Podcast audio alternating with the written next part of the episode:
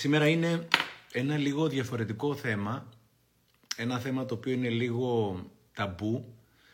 Είναι μια λέξη η οποία μας ενοχλεί να την ακούμε και θεωρούμε ότι μας κάνει κακό και είναι μια λέξη, μια λέξη και μια έννοια που μας κάνει πάρα πολύ μεγάλο κανό. Είναι η λέξη της και η έννοια της συγχώρεσης και όλο αυτό που υπάρχει από πίσω.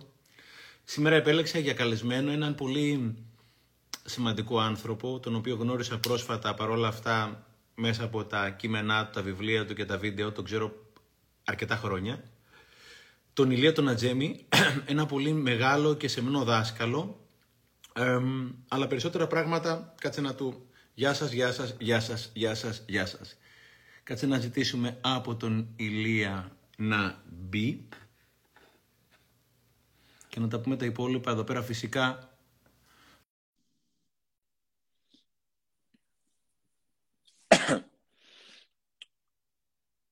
Φυσικά οτιδήποτε πούμε σήμερα θα αποθηκευτεί. Άνατος, Νάτος, καλώς τον να. Γεια σου Στέφανε. Ηλία, με ακούς; Ναι, σε ακούω. Με ακούς καλά; Σε ακούω πολύ πολύ πολύ καλά και χαιρόμαστε που σε έχουμε σήμερα μαζί μας. Και εγώ χαίρομαι που είμαι Το μαζί Instagram βλέπω το παίζεις πια στα δαχτυλάκια σου, έτσι. Το Instagram πλέον το παίζεις στα δαχτυλάκια σου. Έχεις γίνει expert.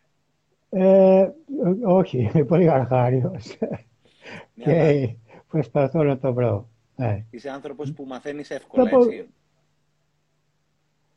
Γενικά, επειδή ασχολιέμαι, δεν θα έλεγα ότι είμαι πιο έξυπνος, αλλά είμαι ανέντοκτος. Κάθομαι εκεί μέχρι να το καταλάβω. Τέλεια. Άρα ουσιαστικά όταν βάζεις κάτι στόχο το πετυχαίνεις. Δηλαδή είσαι εκεί μέχρι να το πετύχεις. Ναι. Τα περισσότερα, όχι όλα, αλλά αρκετά πράγματα θέλω να... Αν το θεωρώ σημαντικό, αν θεωρώ ότι είναι χρήσιμο για μένα, για τους άλλους, θα το κυνηγήσω λίγο. Τέλεια. Ναι. Ηλία, θα ήθελα να μας πεις δύο λόγια, γιατί μπορεί να υπάρχουν κάποιοι άνθρωποι που δεν ξέρουν για σένα. Ε, από πού ξεκίνησες, πού πήγες, πού είσαι σήμερα, τι κάνεις και κάποια πράγματα για σένα που θα ήταν χρήσιμο να ξέρουμε. Κατάλαβα.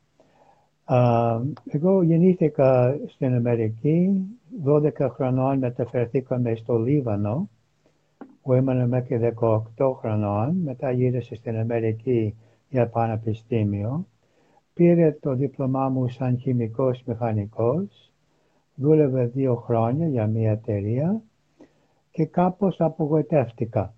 Μιλάω για την ηλικία 25 χρονών περίπου.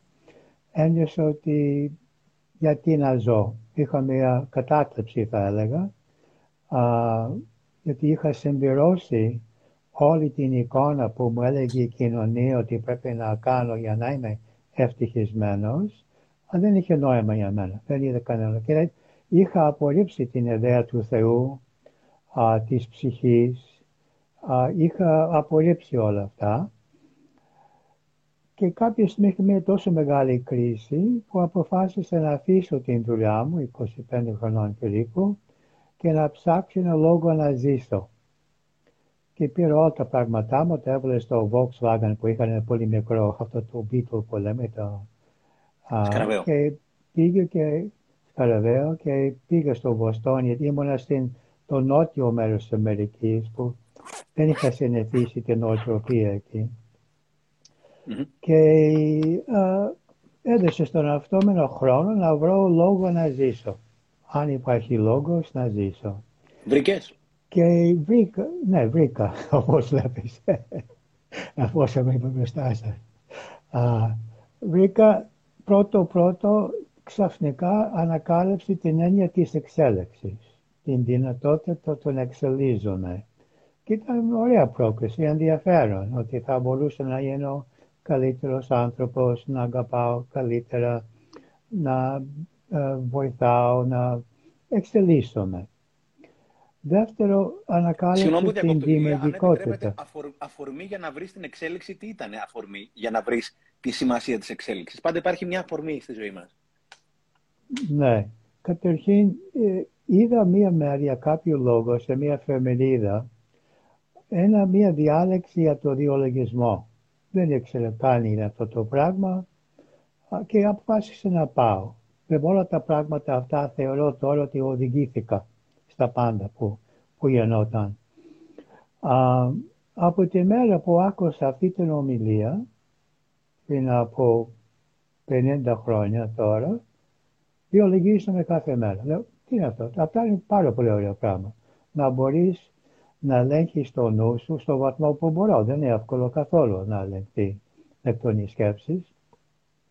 Αλλά εκεί να μπορώ να συγκεντρώνομαι, να αδειάσω το νου. Ε, μου άρεσε πάρα πολύ και θέλω να πω κάτι γι' αυτό. Είναι, δεν θα χρειαστούν οι άνθρωποι να κάνουν διολογισμό σαν πειθαρχία. Να το κάνουν επειδή είναι ευχάριστο. Είναι ευχάριστο να σταματάνε οι σκέψεις, να υπάρχει αυτή η ηρεμία, η αίσθηση ενέργειας του φωτός. Από τη μέρα αυτή ανακάλυψε την έννοια της εξέλιξης, ότι είμαστε σε μια διαδικασία εξέλιξης και ότι υπάρχει νόημα σε αυτό. Μάλλον είναι ο, ο λόγος για το οποίο βρισκόμαστε, κατά δική μου αντίληψη σήμερα, σε αυτή την διάσταση. Μετά ανακάλυψε την δημιουργικότητα, την ευχαρίστηση του να δημιουργώ. Είτε αυτό να είναι ένα φαγητό, ή ένα κεράκι, ή ένα κείμενο, και όποτε δημιουργώ, οτιδήποτε δημιουργώ, ε, νιώθω μία πληρότητα, μία ευχαρίστηση. Και το τρίτο ήταν η προσφορά. Όποτε μπορούμε να, μπορούσα να είμαι χρήσιμο σε κάποιον, να τον πάω με το αυτοκίνητό μου κάπου, να τον δώσω κάποιο φαγητό, να τον στηρίξω σε κάτι, ένιωσε μία πληρότητα. Και έτσι έστησε την ζωή μου πάνω σε αυτά τα τρία πράγματα, την εξέλιξη, την δημιουργικότητα και την προσφορά, επειδή μου, μου συμπληρώνουν, μου δίνουν αίσθηση νοήματος και ευτυχίας. Ηλία, να σε ρωτήσω κάτι. Συγγνώμη που διακόπτω. Ε, η εξέλιξη δεν τελειώνει κάποια στιγμή. Δηλαδή, δεν έρχεται κάποια στιγμή που ρε παιδί μου, λύνουμε τα βασικά μας θέματα και επασχίζουμε σε όλη τη ζωή να φτάσουμε κάπου και κάποια στιγμή φτάνουμε και κάποια στιγμή τελειώνει. Δεν τελειώνει κάποια αυτό το ρημάδι να, να ηρεμήσουμε και να ησυχάσουμε. Εγώ δεν θα τελειώσω νομίζω. Έχω πολλά να κάνω ακόμα, να μάθω ακόμα. Α, κοίταξε κάτι. Ε, θεωρητικά θα τελειώσει μόνο όταν καταλαβαίνουμε ότι δεν είμαστε το σώμα και δεν είμαστε ο νους. Αλλιώς πάντα θα υπάρχουν πράγματα που μπορούμε να βελτιώσουμε. Δεν είναι μόνο να μην έχουμε προβλήματα ή να μην έχουμε θέματα που μας αποσχολούν, αλλά εσωτερικά είμαστε όλοι υπεράνθρωποι και μάλιστα ο στόχος της Ορθοδοξίας είναι η θέωση. Τότε πέρα από την λύση των προβλημάτων υπάρχει και η ανάπτυξη μας μέχρι ένα σημείο που πραγματικά γινόμαστε σαν τα άνθρωπος μέσα στην ηλική διάσταση α, και να μπορούμε να βοηθήσουμε άλλους. Εγώ νιώθω πολύ μακριά από κάτι τέτοιο. Θεωρητικά επίσης, η στιγμή που κάποιος τελειοποιείται εδώ στην ηλική διάσταση, υπάρχουν άλλες διαστάσεις για να συνεχίσει την πορεία και η πορεία της δημιουργικότητας ακόμα σε άλλες διαστάσεις δεν ξέρω αν τελειώνει. Μπορεί να τελειώσουμε ίσως με αυτή την διάσταση. Ε, διαβάζα ένα βιβλίο. Αυτή... Συγγνώμη. Συγγνώμη. Όχι, ακούω. Εγώ διάβαζα σε ένα βιβλίο για αυτό που λες ότι η ζωή δεν έχει το αντίθετο. Δηλαδή και έλεγε ότι τη ζωή στο αντίθετο δεν είναι ο θάνατος. Είναι της γέννησης το αντίθετο ο θάνατος. Η ζωή είναι μια έννοια ναι. η οποία είναι ongoing, είναι non-stopping, δεν σταματάει ποτέ. Και συγκλονίστηκα γιατί ε, μέχρι τώρα λέγαμε ζωή αντίθετο θάνατος, και όμως είναι γέννηση αντίθετο θάνατος. Η ζωή δεν έχει αντίθετο γιατί είναι κάτι που δεν σταματάει ποτέ. Ναι, επειδή όταν λέμε ζωή, δυστυχώς εννοούμε ζωή στο υλικό σώμα.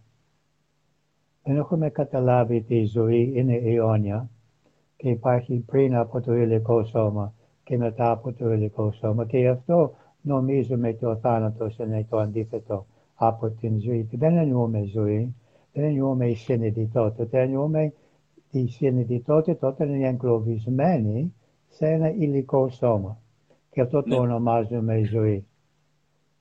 Ε, ήθελα να σα πάμε κατευθείαν σε αυτό που είχαμε πει να κουβεντιάσουμε σήμερα και θεωρώ ότι είσαι από τους καθήλυν αρμόδιους ανθρώπους. Είχαμε πει να κουβεντιάσουμε για την έννοια της συγχώρεσης. Α, πρώτα απ' όλα να πω για σένα ότι εγώ σε γνώρισα πρώτη φορά από το βιβλίο σου, Αυτογνωσία, ένα βιβλίο που μου το έκανε δώρο ένας φίλος μου, ο Φώτης Δρακόπουλος, δεν σε γνώριζα, σε μια ομιλία Θεσσαλονίκη που είχα κάνει. Και θα διαβάσω λίγο την αφιέρωση για να καταλάβουμε τι σημαίνει και αυτό το βιβλίο αλλά και ο Ηλίας. Λέει Θεσσαλονίκη 26 Τρίτου 2019, μου γράφει ο φίλος μου ο Φώτης, ο Φώτης Δρακόπουλος. Μου λέει, φίλε Στέφανε, αυτό είναι ένα βιβλίο που έχω πάντα στο κομμωδίνο μου. Με βοηθάει να κατανοώ εμένα και τους άλλους, υπενθυμίζοντάς μου πως ένα από τα κλειδιά της ζωής είναι η επιλογή ερμηνείας κάθε φορά που κάτι με παιδεύει. Ξαναδιαβάζω. Και με βοηθάει υπενθυμίζοντας πως ένα από τα κλειδιά της ζωής είναι η επιλογή της ερμηνείας κάθε φορά που κάτι με παιδεύει. Είναι το βιβλίο του Ηλία, Ηλίας Νατζέμι, Αυτογνωσία, είναι ένα από τα πάρα πάρα πολύ κλασικά αναγνώσματα. Εγώ το έχω πραγματικά κάπου πολύ πολύ κοντά μου και γυρίζω ανα πάσα στιγμή, βλέπω πράγματα και λέω. Δεν θέλω να πω τι λέω, εντάξει. Είναι, είναι πραγματικά ένα κλασικό βιβλίο που δεν πρέπει να λείπει από καμία βιβλιοθήκη αυτογνωσίας για μένα. Πες μου κάτι, Λία, κατευθείαν στο ψητό. Τι είναι για σένα η λέξη συγχώρεση και για ποιο λόγο μας ζορίζει τόσο πολύ; Θα μπορέσουμε να πάρουμε την λέξη να το σύνθετο σαν συν και χώρος. Ότι έχω χώρο, μπορώ να μπω στο ίδιο χώρο ή έχω χώρο στην καρδιά μου για τον άλλον. Ε, συνήθως αυτό που συμβαίνει είναι ότι έχουμε μάθει να πιστέψουμε ότι οι άλλοι δημιουργούν την πραγματικότητά μας και ότι εμείς είμαστε υπεύθυνοι για την πραγματικότητα των άλλων. Αυτές οι δύο αντιλήψεις δημιουργούν αδικ... αίσθηση αδικίας και θυμού όταν νιώθω ότι ο άλλος φταίει για αυτό που μου συμβαίνει. Και όχι μόνο για αυτό που μου συμβαίνει, αλλά για αυτό που νιώθω με αυτό που συμβαίνει. Μου αρέσει αυτό που έχει γράψει ο φίλος σου σαν αφαίρωμα, ότι τα πάντα είναι μια ερμηνεία. Εμείς δίνουμε την ερμηνεία στα πράγματα και με την αλλαγή της ερμηνείας, με την αλλαγή της σημασίας και ερμηνείας που δίνουμε στο κάθε τι, έχουμε άλλη Η πραγματικότητα μας δεν είναι αυτό που συμβαίνει, αλλά είναι η σημασία και η ερμηνεία που δίνω.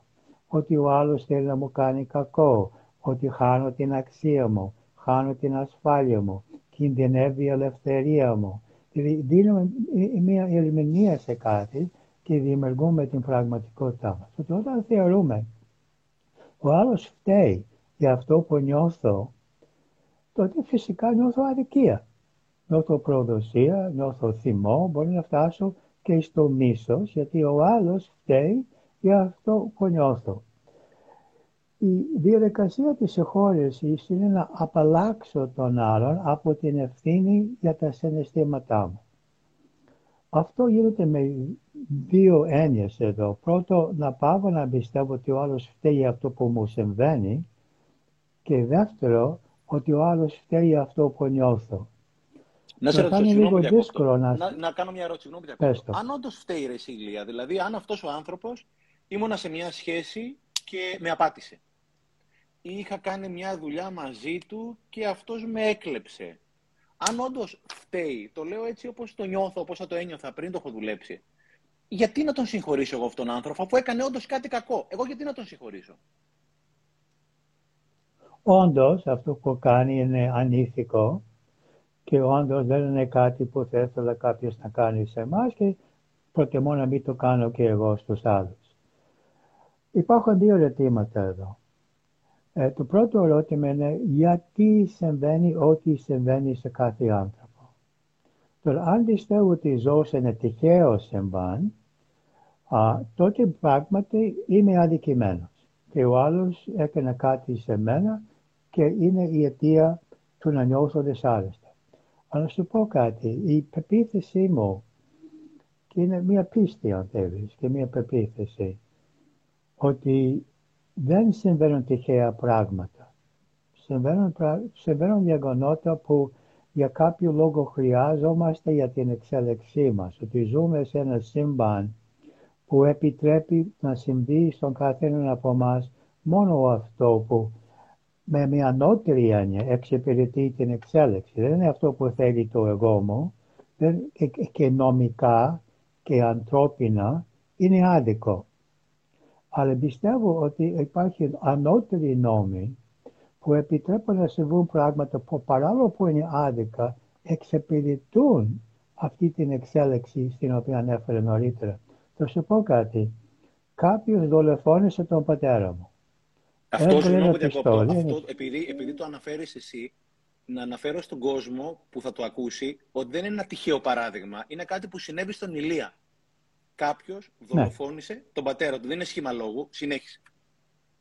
Ναι. Ήμουν 30 χρονών τότε α, και ένα φοιτητή, ο πατέρας μου ήταν πρίτανης στο Αμερικάνικο Πανεπιστήμιο στο, στο και ένα φοιτητή που δεν πέρασε το μάθημά του έβγαλε πιστόλι και πυροβόλησε τον πατέρα μου και ένας άλλος καθηγητής. Δεν πιστεύω ότι ο φοιτητής ήταν η αιτία του θανάτου του πατέρα μου. Ήταν αφορμή, ήταν ο τρόπος, αλλά για μένα σε ένα σύμπαν δικαιοσύνης και νομοτέλειας, για μένα δεν μπορεί να συμβεί κάτι σε κάποιον που δεν εξυπηρετεί ένα ανώτερο σκοπό. Συγγνώμη, τότε το είχες δει έτσι, Ηλία; Συγγνώμη, έχουν περάσει χρόνια και πάρα πολλή δουλειά. Όταν σκοτώσαν τον πατέρα σου. Την επόμενη μέρα ναι. την ίδια μέρα. Ε, το... Τι ένιωθες; Ήμουν ήδη στον δρόμο αυτό, το πνευματικό για πέντε χρόνια. Ξεκίνησε το 25 χρονών.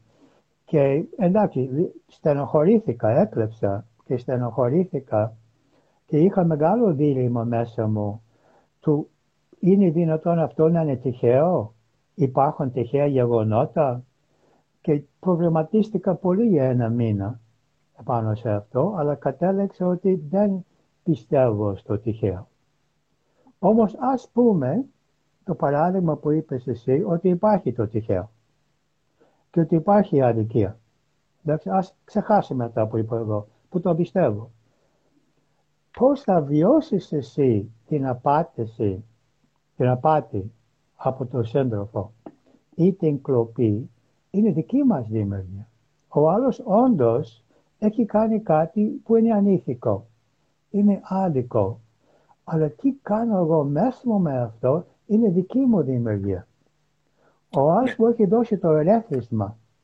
Εγώ όμως δημιουργώ την δική μου πραγματικότητα με το ερέθισμα αυτό. Εγώ δεν είμαι υπεύθυνος για αυτό. Εγώ πιστεύω ότι είμαι υπεύθυνος για αυτό που συμβαίνει, αλλά ας πούμε ότι δεν είναι έτσι πράγματι έχει γίνει κάποια αδικία. Okay. Είμαι τουλάχιστον υπεύθυνος για τα συναισθήματα που δημιουργώ. Καταλαβαίνεις την διαφορά. Απόλυτα. Ε, σήμερα, στο, στο σεμινάριο που έκανα για την uh, συγχώρεση, έδειξε στην αρχή το βίντεο μιας γυναίκας που ένα παιδί είχε σκοτώσει το παιδί της. Και μετά από 17 χρόνια η γυναίκα αυτή αποφάσισε να γνωρίσει το παιδί. Αυτή ήταν ακόμα στην φυλακή. Κόντευε να τελειώσει τα χρόνια του μετά από 17 χρόνια στη φυλακή και πήγε να τον συναντήσει; Και του είπε δεν με ξέρεις, εγώ δεν σε ξέρω, θέλω να ξεκινήσουμε από την αρχή. Και μετά η γυναίκα λέει, εγώ έκανα αυτό όχι για τον άλλον, αλλά επειδή η μη συγχώρεση ήταν σε ένα καρκίνο μέσα μου. Ένα καρκίνο που με έτρεγε. Και εγώ υπέφερα από το γεγονός ότι είχα τα αρνητικά συναισθήματα προς τον άνθρωπο αυτό. Το τι έκανε αυτή η γυναίκα. Άλεξε τον τρόπο με τον οποίο ίσπρεξε αυτή την πράξη. Το, το να δολοφονήσει το παιδί του ήταν εντελώ άδικο και λάθος η γυναίκα άλεξε αυτό που έκανε και μετά αυτά τα δύο άτομα κυκλοφορούν τώρα σε φυλακές, σε εκκλησίες και διδάσκουν τη συγχώρεση. Τότε ναι, είναι άδικο αυτό που κάνει ο άλλος. Πολλές φορές, πάρα πολλές φορές είναι άδικο. Αλλά τι κάνω εγώ μέσα μου με, μέσα μου με αυτό, αν δηλητηριάζω τον εαυτό μου με αυτά τα συναισθήματα που χαλάνε το αμυντικό μου σύστημα, το νευρικό μου σύστημα, το ενδοκρινικό μου σύστημα, χαλάει την, διάθεση, την διάθεσή μου, είναι δική μου δημιουργία.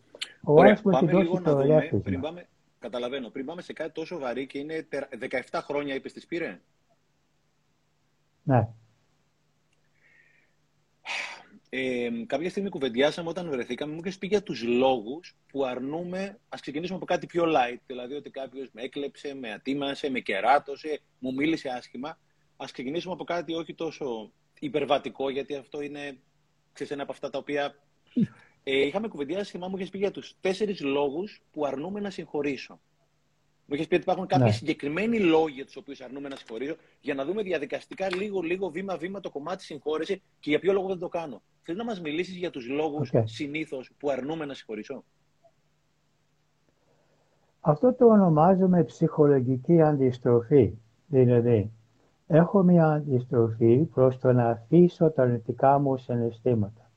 Γιατί θεωρώ, ε, μία αιτία, είπαμε τέσσερις, η μία αιτία είναι ότι θεωρώ ότι με προστατεύει να θυμάμαι και να νιώθω δυσάρεστα, επειδή έτσι δεν θα ξανά πληγωθώ.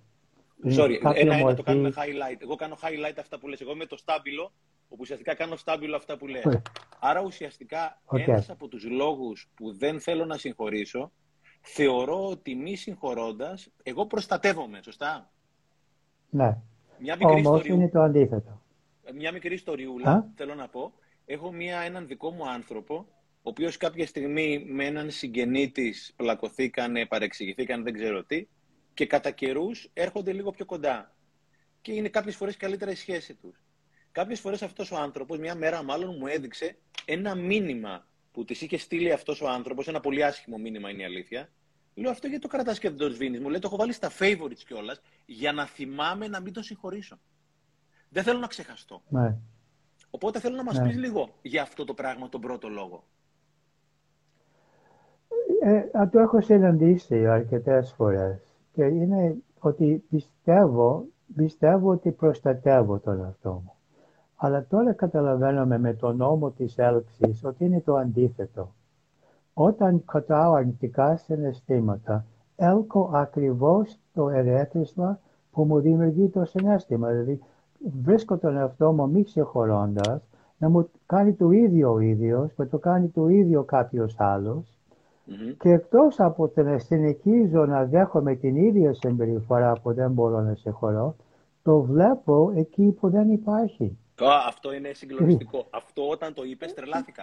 Δηλαδή, λες Έτσι ότι είναι. Δηλαδή, ένα κλασικό ας πούμε ότι κάποιος θέλει να με βοηθήσει, να μου κάνει μια πρόταση, μήπως μπορεί να με βοηθήσει και εγώ νιώθω ότι με κριτικάρει ή με κατεπιέζει. Άρα λες, Βλέπ... λες, λες ότι όταν εγώ αρνούμε να πάρω το μάθημα και ουσιαστικά να απελευθερωθώ, να εξελιχθώ, δεν ξέρω τι, το μάθημα επαναλαμβάνεται μέχρι να το πάρω, έτσι. Και ναι. λες και κάτι άλλο συγκλονιστικό, ναι. γιατί το ξέρουμε σε πολλούς ανθρώπους. Υπάρχουν κάποιοι άνθρωποι που είναι πάρα πολύ εύθυκτοι που ό,τι και να τους πεις προσβάλλονται. Αλλά εσύ δεν τους έχεις προσβάλει ποτέ. Οπότε αυτό το πράγμα το οποίο το έχω σημειώσει, γιατί είχα ακούσει εκείνη την. Καταρχήν ο Ηλίας έχει πάρα πολύ υλικό στο YouTube.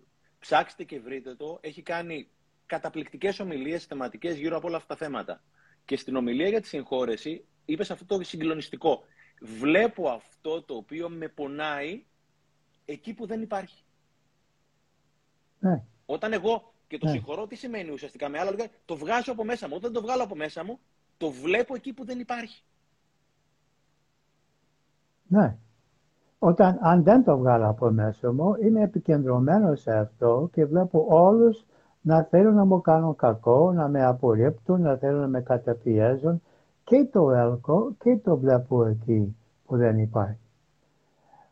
Η πρώτη αιτία είναι αυτή, ότι νομίζω ότι προστατεύω τον εαυτό μου και τελικά κάνω το αντιθετο Η δεύτερη αιτία που οι άνθρωποι αντιστέκονται είναι σαν, επειδή λένε ότι νομίζουν ότι αν συγχωρούν είναι σαν να πούνε ότι ο άλλος δεν έκανε κάτι λάθος.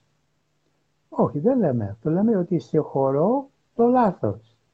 Η συγχώρηση δεν σημαίνει ότι ο άλλος δεν έκανε κάτι λάθος και δεν θέλω να κρατάνε το θυμό ή την στενοχώρια γιατί θέλω τον άλλο να είναι λάθος. Ναι, είναι λάθος και σε χωρώ το λάθος. Ε, να προχωρήσω στο θέλω, τρίτο. Εδώ πέρα, όχι. Θέλω να συμπληρώσω κάτι που είχα διαβάσει ένα ωραίο quote σε αυτό που λες. Λέει και να το διευκρινίσουμε γιατί πολλοί κόσμος τη λέξη συγχώρεση δεν την θέλει. Α το πούμε, απελευθερώνομαι από αυτό το πράγμα. Ή το βγάζω από μέσα μου, το ξυριζώνω. Ή το αφήνω πίσω μου. Γιατί μπορεί πραγματικά να έχω βγάλει κάποιον από τη ζωή μου, να μην κάνω παρέα μαζί του, να μην του λέω καλημέρα, αλλά να συνεχίζω να τον κουβαλάω. Και είναι άλλο δεν τον έχω στη ζωή μου, άλλο συνεχίζω να τον κουβαλάω. Οπότε η συγχώρεση με αφήνει να τον αφήσω πίσω και να τον επεγκαταστήσω από το κομπιούτερ μου κάθε μέρα. Ξεκινάει με αυτό το πρόγραμμα. Και εδώ πέρα σε αυτό που είπες έχω άλλο ένα ωραίο quote που βρήκα που λέει «Η συγχώρεση δεν δικαιολογεί καμία συμπεριφορά. Την εμποδίζει όμως να με βλάψει». Όταν συγχωρώ κάποιον, okay. βασίζομαι στο δεύτερο που είπες, δεν είναι ότι δικαιολογώ, α, τον καημένο δεν ήξερε. Αυτός έκανε αυτό που έκανε. Όμως εγώ αρνούμαι αυτό το πράγμα να με βλάψει. Ναι. Έχω επιλέξει να μην Αρνιούμαι να καλλιεργώ μέσα μου αρνητικά συναισθήματα που δηλητηριάζουν εμένα. Δηλαδή, καταστρέφουν την υγεία μου αυτά τα συναισθήματα. Δηλαδή, είναι αποδεικμένο αυτό, δεν υπάρχει καμία αμφιβολία πια από κανένα ναι. γιατρό. Ότι ναι. αυτά τα συναισθήματα καταστρέφουν την υγεία. Και μου κάνουν; πολύ ευαίσθητος. Εγώ το βιβλίο της Λουίς ε, το μεταμορφώστε την ψυχή. Ναι. Το, το Heal Your Body, δεν θυμάμαι τον ελληνικό τίτλο, που έλεγε, συγγνώμη, πάνω, συγγνώμη που διακόπτω, απλώς με πετάσει κάποιες ατάκες, που έλεγε η Λουίς Χέι ότι η μη συγχώρεση είναι η βασική αιτία, των, μία από τις βασικότερες αιτίες των περισσότερων ειδών αρρώστιας. Η άρνηση ναι. μου να συγχωρέσω που κρατά όλο αυτό το δηλητήριο μέσα μου που έλεγε. Ναι, είναι δηλητήριο, ναι. Και μία τρίτη αιτία του εμπόδιο προς το συγχωρούμε είναι ότι θέλουμε να τιμωρήσουμε ή να ελέγξουμε τον άλλον. Με την να μην τον συγχωρούμε και ο άλλος αν θέλει την συγχώρησή μας, τον ελέγχουμε, κάνει πράγματα για μας. μας υπηρετεί. Δηλαδή είναι ένα, ένα παιχνίδι ελέγχου που αξιοποιούμε τη μη συγχώρηση. Και ένα τέταρτο σε αυτό το τρίτο, θέλω... συγγνώμη, που διακόπτω, συγγνώμη που διακόπτω συνέχεια, θα πω πράγματα που έχεις πει εσύ. Χαίρομαι, χαίρομαι, δηλαδή, γιατί διάλογο ναι, ναι, ναι, ναι, έχουμε, όχι, εγώ όχι τη διδασκαλία. Εγώ συμπληρώνω αυτό που λες. Ε, νομίζω ότι τον ναι. ελέγχω και είχες πει κάτι συγκλονιστικό σε μια ομιλία σου. Είχες πει ότι νομίζω ότι εγώ είμαι ο καλός και ο άλλος είναι ο κακός, ή εγώ είμαι ο αστυνομικός, ο άλλος είναι ο κλέφτης. Και είχες πει κάτι συγκλονιστικό. Είχες πει ότι η χειροπέδη δεσμεύει τα δύο χέρια εξίσου Ακριβώς. και του αστυνομικού και του κλέφτη. Δηλαδή αυτός ο οποίος έχει δεμένο το χέρι του με το χέρι του άλλου, την ψυχή του με την ψυχή του, τη ζωή μου με τη ζωή μου και κάθε πρωί. Γιατί ουσιαστικά όταν δεν συγχωρώ, τι κάνω; Ξυπνάω από το πρωί μέχρι το βράδυ με αυτόν τον. Δεν θέλω να πω τη λέξη και κοιμάμαι πάλι μαζί του. Οπότε έχω επιλέξει να είμαι δεμένος μια χειροπέδη. Και είχες πει το συγκλονιστικό ότι δεν έχει σημασία αν είσαι ο καλός ή ο κακός. Η χειροπέδη δεσμεύει εξίσου και το δικό σου το χέρι. Έτσι είναι. Έχεις δίκιο. Είναι πολύ σωστό αυτό που λέει. Δικό σου είναι. Και, και, πολλές, και πολλές φορές δεν είναι συνδυτό καν. I mean, έχουμε δει ανθρώπους που μας λένε ξέρεις έχω σε χωρέσει όλος, δεν χρειάζεται να κάνω κάτι. Και όταν κάνουμε κάποιες εσωτερικές εργασίες, σε ένα σεμινάριο με το εσωτερικό παιδί ή την κάθεση, ξαφνικά συνειδητοποιούν και κρατάνε πολλά πράγματα. Και πόνο και στενοχώρια και θυμό. Πολλές φορές οι άνθρωποι δεν έχουν συνειδητοποιήσει τη δύναμη των συναισθημάτων αυτών, γιατί έχουμε καταπιέσει μέσα μας. Αλλά καταπιέζοντας τα δεν σημαίνει δεν επιδρούν στην υγεία μας.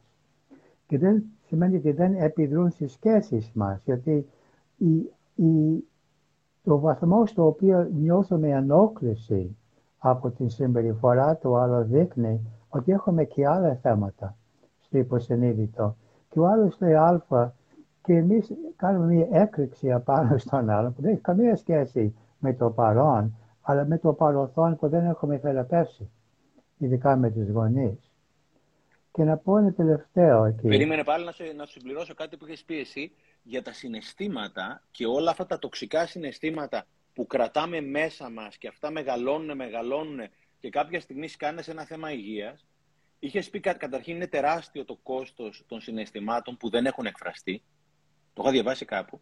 Και μετά είχες πει κάποια στιγμή, Ηλία, σε μια ομιλία σου, ότι τα συναισθήματα, αυτά τα μόνιμα αρνητικά συναισθήματα, όταν τα νιώθω συνέχεια, είναι χειρότερα και από το τσιγάρο, είχες πει. Ναι. Ναι, αυτό είναι αποδεγμένο. Ναι, ε, τα συναισθήματα, δεν ούτε το τσιγάρο δεν καπνίζαμε, αλλά τα συναισθήματα είναι ακόμα πιο βλαβερά.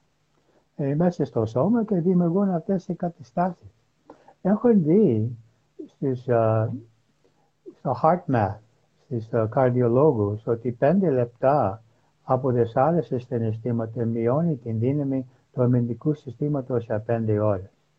Και πέντε λεπτά από αγάπη, η ευγνωμοσύνη, η ευτυχία δυναμώνει το αμυντικό σύστημα. Ε, είναι πολύ σημαντικό να βάλουμε μέσα στη μέρα μας τουλάχιστον κάθε πέντε ώρες. Ένα θετικό ρεύμα για πέντε λεπτά να νιώθουμε αγάπη, να νιώθουμε χαρά, να νιώθουμε ευγνωμοσύνη. Και υπάρχουν να πάρα πολλές αφορμές, Ηλία. Βεβαίως, συγγνώμη, ναι. για να πάω στο τέταρτο που είναι και πολύ σημαντικό. Υπάρχουν τόσο πολλές αφορμές για να δούμε μικρά καλά πράγματα που υπάρχουν και να νιώσω όλο αυτό την ευγνωμοσύνη. Ε, είχα το απόγευμα την κόρη μου, τη μεγάλη και δύο φίλες, τη γύρισα από ένα πάρτι και κάποια στιγμή περνάγαμε από ένα ψιλικατζίδικο εδώ πέρα κάπου στη βούλα που μένω. Οπότε οι δύο φίλες της κόρης μου είχαν πάει την παραμονή των Χριστουγέννων να πούν τα κάλαντα και είχαν έρθει και στο σπίτι μου. Και μου δείξαν αυτό το ψιλικατζίδικο και μου λέει: Μανουέλα, το βλέπεις αυτό το ψιλικατζίδικο. Στέφανε, λέω ναι.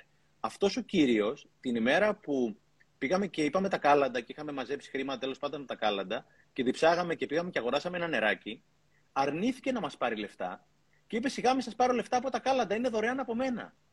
Και συγκινήθηκα τόσο πολύ. Αυτό, Ηλία, ήταν 50 λεπτά. 50 λεπτά είναι η τιμή πώλησης του νερού. Γιατί αυτό το αγοράζει 10-15 λεπτά, 20 λεπτά, δεν ξέρω πώς. Το... Και ήταν τόσο όμορφο. Ναι. Και αφή, επιτρέψαμε στη στιγμή αυτή να μας κάνει να νιώσουμε τόσο ευγνώμονες και τόσο χαρούμενοι. Εγώ είμαι και συγκίνητο. Συγκινήθηκα πάρα πολύ. Οπότε υπάρχουν τόσο πολλές αφορμές να βάλουμε αυτά τα πέντε λεπτά με όμορφα συναισθήματα που ουσιαστικά θα βοηθήσουν τόσο πολύ το ανοσοποιητικό μου. Συμφωνώ. Και δεν, δεν βιώνουμε αρκετή ευγνωμοσύνη, Στέφανε. Δηλαδή, έχω ένα μικρό βίντεο που δείχνω στο σεμινάριο όταν μιλάμε για την ευγνωμοσύνη, που δείχνει τρία λεπτά άτομα που ένα ειδικό μηχάνημα ακούνε για την πρώτη φορά και κλαίνε, κλαίνε από ευτυχία που μπορούν να ακούσουν κάτι που εμείς παίρνουμε σαν εντελώς δεδομένο και, και τι έγινε.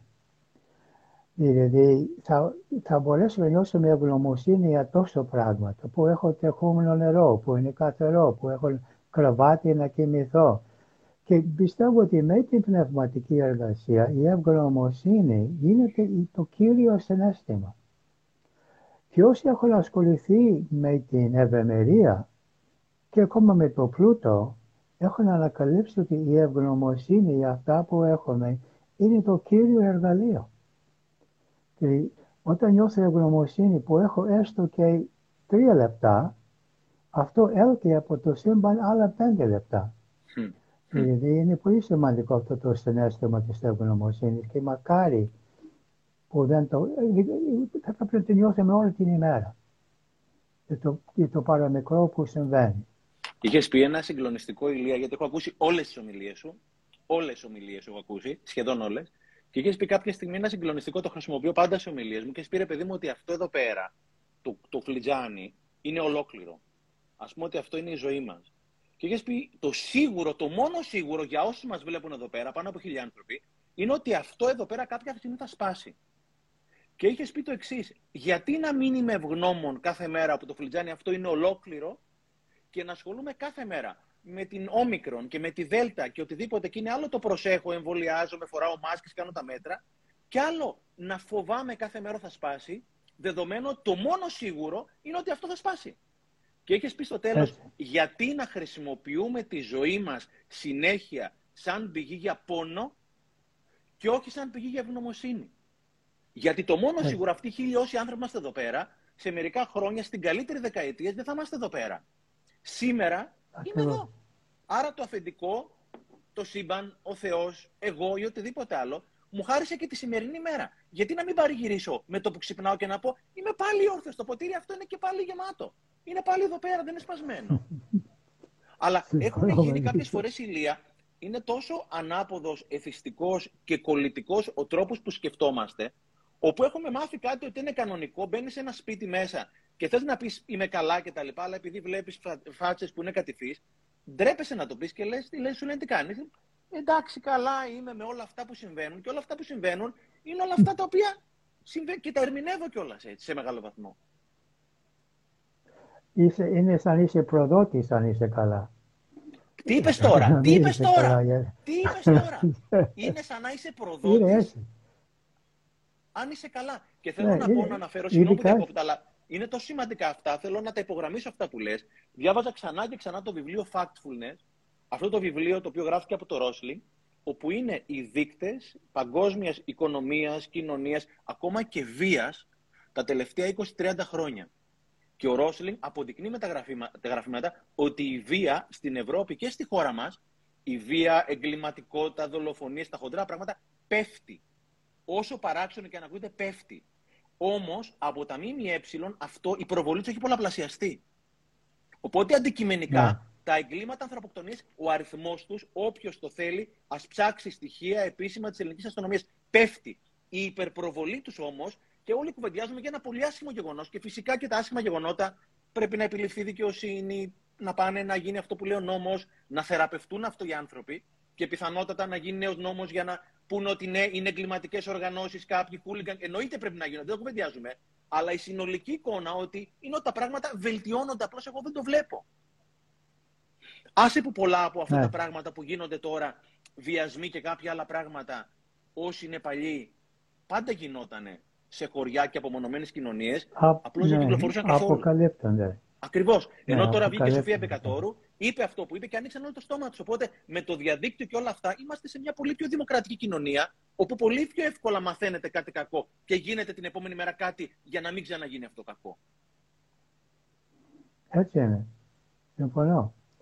Και νομίζω ότι είναι πολύ σημαντικό και το συζήτησα αυτό με τη σύντροφό μου πριν από δύο μέρες, ότι δεν, δεν είμαστε καθόλου εξοικειωμένοι με το μόνο δεδομένο γεγονός της ζωής μας.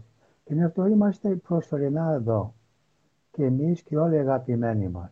Και όπως είπες εσύ, σε 10, 20, 30, 50 χρόνια, κανένας από εμάς δεν μας το. Και ξαφνικά το βλέπουμε σαν κάτι που δεν ξέραμε ότι θα προκύψει είναι πολύ σημαντικό και βλέπω ότι οι άνθρωποι δεν θέλουν, γιατί έχουμε σεμινάρια για την αθανασία της ψυχής και για την αντιμετώπιση του θανάτου, αλλά περισσότεροι άνθρωποι δεν θέλουν να κοιτάξουν καν το θέμα.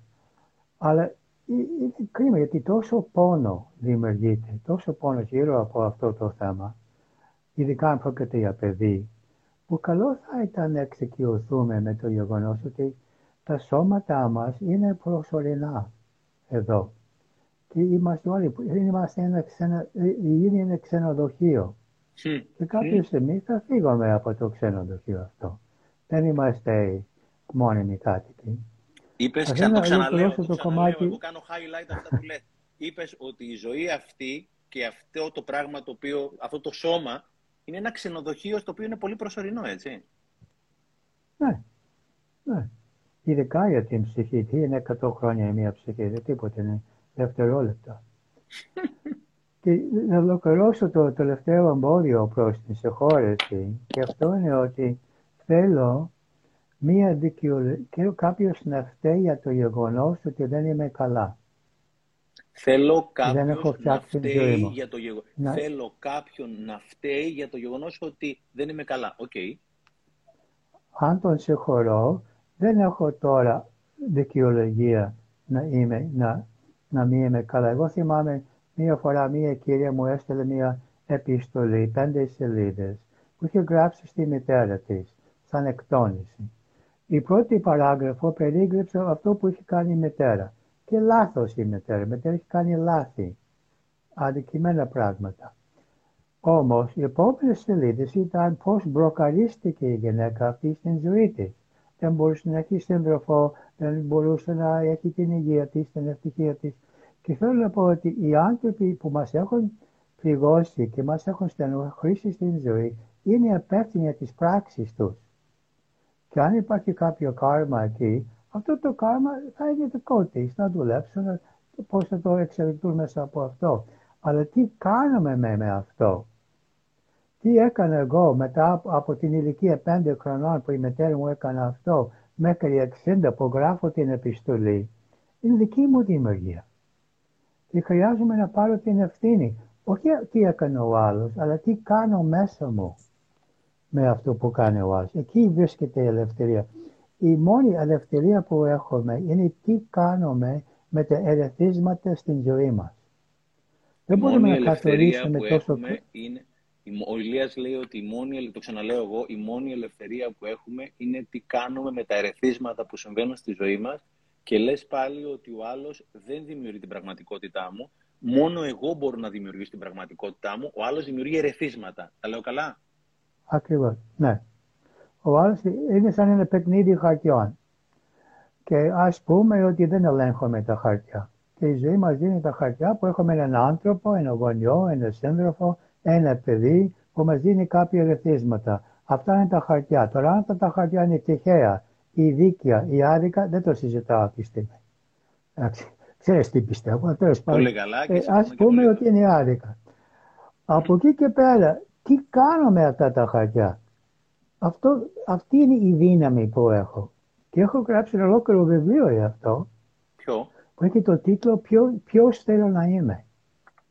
Δηλαδή, ποιος θέλω να είμαι όταν ο άλλος με κριτικάρει; Ποιος θέλω να είμαι όταν ο άλλος δεν συμφωνεί; Ποιος θέλω να είμαι όταν ο άλλος είναι άρρωστος; Δηλαδή, ποιος θέλω να είμαι όταν ο άλλος με αδικεί; Είναι, για μένα η μόνη επιλογή που έχουμε στην ζωή είναι να ρωτήσω τον εαυτό μου ποιος θέλω να είμαι απέναντι σε αυτό. Περίμενε. Ε, είχα παρακολουθήσει πριν από προ-COVID είχα παρακολουθήσει την παράσταση το Tuesdays with Mori. Δεν ξέρω αν έχεις διαβάσει το βιβλίο. Είναι μια. Tuesdays with Mori, ναι. Πολύ παλιό βιβλίο, ναι. Φανταστικό. Ναι. Το οποίο είχε ανέβει η παράσταση ναι. και το είχε ανεβάσει ο Βαλτινός.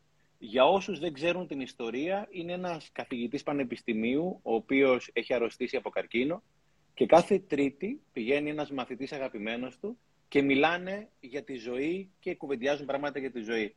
Ο καθηγητής κάθε Τρίτη πεθαίνει όλο και περισσότερο γιατί κάποια στιγμή θα πεθάνει λόγω του καρκίνου. Και κάθε Τρίτη δίνει τα μαθήματα στον ε, μαθητή του. Και κάποια στιγμή, ακριβώς αυτό το πράγμα που είπες, Ποιος θέλω να είμαι, του λέει ο Βαλτινός κάποια στιγμή του μαθητή. Κάθε μέρα θα κάνεις την εξής ερώτηση. Η ερώτηση είναι εξής και θα σου αλλάξει τη ζωή. Είμαι αυτός που θέλω να είμαι; Ακριβώς. Είμαι αυτός που θέλω να είμαι; Α τον άλλο και τα.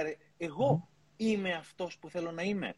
Δηλαδή, όσοι μας παρακολουθούν, εμένα αυτή η ερώτηση από τότε που άκουσα την παράσταση και παρότι είχα διαβάσει το βιβλίο, γιατί είναι παλιό κλασικό βιβλίο, με τον τρόπο που το είπε Βαλτινό, το έβαλα στο μυαλό μου και λέω αυτό δεν θα το ξεχάσω ποτέ. Και κάθε μέρα ρωτάω, είμαι αυτός που θέλω να είμαι; Είναι η μόνη ερώτηση. Είναι η μόνη ερώτηση. Πολλοί άνθρωποι, ναι, ναι, για μένα, δηλαδή, άνθρωποι στενοχωριούνται όταν οι άλλοι τους κριτικάρουν ή δεν είναι ικανοποιημένοι μαζί τους. Και τους λέω, ξέρεις κάτι, το μόνο πράγμα που έχεις την ευθύνη είναι να είσαι εσύ εντάξει με την συνείδησή σου. Αν είσαι εσύ εντάξει με την συνείδηση και ο άλλος δεν είναι ικανοποιημένος μαζί σου, και αν μπορείς να πεις ότι αν ήμουν ο άλλος θα ήμουν ικανοποιημένος, τότε δεν έχεις στεναχωρηθεί. Μπορείς να κάνεις κάτι περισσότερο, αλλά σιγά σιγά φεύγει από το νου μας αν μας δέχονται οι άλλοι, αν μας αγαπάνε, αν μας εγκρίνουν. Και μένει μόνο αν είμαι εντάξει με την συνείδησή μου. Και τώρα που είπες αυτό, ήρθε στο νου μου μια άλλη ομιλία από έναν, α, πώς είναι το όνομά του, ένας καθηγητής πανεπιστήμιο από το, α, ποιο πανεπιστήμιο ήταν αυτό, το ξεχνάω. Δεν έχει σημασία, πες το μας Που είχε τρεις, τρεις μήνες, έχει τρεις μήνες να ζήσει. Α, ναι, η τελευταία διάλεξη. Και έκανε μια ομιλία. Στην... Η τελευταία διάλεξη. Α, ναι, η τελευταία διάλεξη. Πολύ ωραίο, πολύ εμπνευστικό. Ένας άνθρωπος που έχει τρεις μήνες να ζήσει. Ακριβώς. Ωραία, πολύ ωραία. Α, και ένας θετικός, λέει, OK, okay, δεν μπορώ να αλλάξω αυτό, αλλά μπορώ να αποφασίζω πώς θα το χειριστώ. Πώς θα χειριστώ το γεγονός ότι εγώ με τρία μικρά παιδιά, εντάξει, τρία, τέσσερα, πέντε χρονών, εγώ θα φύγω από την ζωή. Και ωραίο, πολύ ωραίο παράδειγμα. Πες μου κάτι, Λία. Κάποια στιγμή είπες για αυτή την κυρία η οποία έγραψε ένα γράμμα προς τη μητέρα της. Ένα γράμμα τέλος πάντων το έγραψε για τον εαυτό της. Ε, για να συγχωρήσει κάποιον και, και, και. Οπότε θα ήθελα να μας πεις λίγο για το journaling. Το γεγονός ότι το γράψιμο, λες μέσα στο βιβλίο σου εδώ πέρα, στην αυτογνωσία, ότι το γράψιμο είναι κάτι το οποίο ουσιαστικά με ενώνει με τον ανώτερο εαυτό μου. Θυμάμαι καλά; Πες μας λίγο για, ναι. τη, για, για τη σημασία του να γράφω. Παίζει και αυτό το ρόλο. Όταν γράφουμε, λειτουργεί ένα ανώτερο μέρος του εγκεφάλου ή του νου μας και αποκτούμε μεγαλύτερη διάβγεια. Είναι απίστευτο τι αντιφάσεις χωράει ο νους όταν δεν γράφουμε. Δηλαδή χωράει ένα σωρό αντιφατικά πράγματα. Αλλά αρχίζει να το γράφουμε όμως, αρχίζει να βλέπουμε πιο καθαρά. Αλλά τη μία επίδραση του να γράφουμε είναι ότι βλέπουμε τα πράγματα πιο αντικειμενικά και πιο καθαρά. Αλλά υπάρχει ένα δεύτερο. Ειδικά όταν γράφουμε μετά από εσωτερικές ασκήσεις, χαλαρώσεις, οραματισμούς ή μια εσωτερική έρευνα. Και τότε ενώνω και το συνδετό με το υποσυνείδητο. Αυτό συμβαίνει όταν οι άνθρωποι γράφουν τα όνειρά τους, όταν ξυπνάνε το πρωί ή μετά από ένα διολογισμό ή μια χαλάρωση, γράφουν αυτά που βιώσουν. Και έτσι αρχίζει να γίνει μια γεφύρωση, γεφύρωση ναι. μεταξύ συνδετό, υποσυνείδητο και ανώτερο αυτό. Ότι εμείς πιστεύουμε στο γράψιμο όσον αυτογνωσία, παρόλο που πολλοί άνθρωποι έχουν αντίσταση, τους θυμίζει το σχολείο και τέτοια πράγματα. Αλλά έχουμε και ερωτηματολόγια και ημερολόγιο α, και ελπίζουμε ότι οι άνθρωποι γράφοντας αποκτούν μεγαλύτερη διάβγεια. Τέλεια. Ε, μια ερώτηση. Για ποιο λόγο, Ρεσίλια, είναι τόσο δύσκολο ή είναι τόσο όχι συνηθισμένο να αναλαμβάνω την ευθύνη για τη ζωή μου και προτιμώ να φταίει κάποιος άλλος. Και όπως έχεις πει σε ομιλίες σου πάρα πολύ εύστοχα, συνήθως αυτοί που φταίνε είναι οι γονείς, είναι η κυβέρνηση. Έχεις πει συνήθως αυτός που φταίει είναι αυτός που έχει την εξουσία. Για ποιο λόγο, ή μπορεί να είναι κάποιος άλλος τέλος πάντων, αλλά για ποιο λόγο από τη στιγμή που μέσα μου θεωρώ ότι ξέρω ότι εγώ έχω την ευθύνη για ποιο λόγο βαφτίζω τον Ηλία, τον Α, τον Β, ένοχο και αρνούμε να αναλάβω την ευθύνη για τη ζωή μου και προτιμώ να φταίει κάποιος άλλος, παρότι ξέρω ότι αυτό δεν μου κάνει καλό; Ε, ελπίζω ότι αρκετοί ξέρουν ότι δεν είναι. Ελπίζω να έχεις δίκιο ότι ξέρουν. Με, αλλά από εκεί και πέρα είναι ένα βόλεμα. Αν ο άλλος φταίει, δεν, έχω, δεν χρειάζομαι να κάνω κάτι. Πρώτο. Δεύτερο, όσο φταίει ο άλλος, αξίζω εγώ. Πολλοί άνθρωποι παίρνουν αξία από το δώρο του θύματος. Όταν φταίει ο άλλος, νιώθω ότι αξίζω, αξίζω εγώ. Δηλαδή, εγώ. Είμαι καλός, ναι. Σαν θύμα, πάντα το θύμα είναι καλός και ο άλλος είναι ο κακός. Ότι υπάρχουν άνθρωποι που δεν έχουν άλλη πηγή αξίας και ποντάρουν πάνω σε αυτό και ψάχνουν. Είναι πίστευτο μερικοί άνθρωποι να έχω δει στην ζωή μου πώς μπορούν να βρουν λόγο να νιώθουν αδικημένοι. Δηλαδή είναι σαν το ψάχνουν βαθιά γιατί αν δεν είμαι αδικημένος χάνω μια σημαντική πηγή της αξίας μου. Και επίσης έχουμε μάθει να αγαπήσουμε τον αδύναμο και το θύμα. Η καρδιά μας ανοίγει προς το θύμα κλείνει προς τον δυνατό ή προς τον θήτη. Τότε υπάρχουν ένα μεγάλο κέρδος το να είμαι το θύμα εγώ και είναι από τους πιο δημοφιλείς, αν θέλετε, ρόλους που παίζουμε και πολλοί άνθρωποι δεν θέλουν να φύγουν από το ρόλο αυτό. Ναι, και είναι, ο άλλος. Και είναι αυτό το κέρδος που λες, ο δικός μου δάσκαλος, ο Αντώνης ο Καλογύρου, όλα αυτά τα κέρδη τα ονομάζει ψευδή κέρδη. Γιατί ουσιαστικά ναι. νομίζω ότι κερδίζω, αλλά το πληρώνω με όλη μου τη ζωή. Λέει ο Αντώνης, ψευδές κέρδος είναι αυτό το πράγμα εδώ πέρα ότι ναι, το έχω, είναι δικό μου, αλλά το έχω πληρώσει χίλια ευρώ. Οπότε εκείνη τη ναι. στιγμή νομίζω ότι κερδίζω, αλλά με αυτό το κέρδος ουσιαστικά έχω, το έχω πληρώσει με όλη μου τη ζωή. Κάποια στιγμή ο Αντώνης μας είχε πει ναι. για μια ιστορία μιας κυρίας ε, και έχεις πει και εσύ κάτι μαγικό, έχεις πει, έχεις πει ότι η ψυχή έχει πολύ παράξενους τρόπους για να εξελίσσεται. και έχεις πει πολλές φορές και εσύ και ο Αντώνης, ο Αντώνης μας έχει πει και εσύ, ε, ότι πολλές φορές αρρωσταίνουμε για να κερδίσουμε κάτι. Ήταν ο Αντώνης κάποια στιγμή, αν θυμάμαι καλά, στην Κύπρο, το έχει γράψει και στις κουκίδες στο βιβλίο του, και ήταν μια κυρία η οποία ήταν σε άσχημη κατάσταση, είχε καρκίνο και και και. Και κάποια στιγμή ο Αντώνης έκατσε μαζί της και της λέει: Ρε παιδί μου, πες μου τώρα κάτι. Αφού είσαι καλά, γιατί ουσιαστικά έχεις προκαλέσει αυτό το πράγμα στη ζωή σου; Και τι το απαντάει αυτή η Λία. Του λέει ότι, κοίτα να δεις, τώρα που έχω καρκίνο, έχω τα παιδιά μου και με φροντίζουν. Χαζί με να γίνω καλά. Οπότε πολλές φορές όλο αυτό το παιχνίδι το εσωτερικό που παίζεται, που ουσιαστικά σκοτώνω τον εαυτό μου λίγο, λίγο, το, το λίγο Σατ Γκούρου, πολύ ωραίο, λέει You die in installments. Πεθαίνω σε δόσεις λίγο-λίγο. Το κάνω για να πάρω σημαντικότητα, να πάρω αγάπη, να πάρω πράγματα τα οποία η, ψυχούλα μου, η ψυχούλα μου θέλει. Και έχω βρει τρόπους να μην συγχωρώ, να αρρωσταίνω και και και, για να εκλυπαρώ για όλα αυτά τα πράγματα, που τελικά μου στοιχίζουν και τη ζωή μου, έτσι. Δεν μπορείς να φανταστείς πόσο στενοχωριάμαι για αυτό, παιδί μου. Είναι κρίμα οι άνθρωποι να μην θέλουν να είναι καλά και να μην κάνουν πράγματα που μπορούν να κάνουν να είναι καλά, είναι κρίμα αυτό το πράγμα. Είναι κρίμα. Είναι το μεγαλύτερο εμπόδιο γιατί έχουμε τώρα με την ενεργική ψυχολογία τις τεχνικές για τους ανθρώπους να είναι καλά.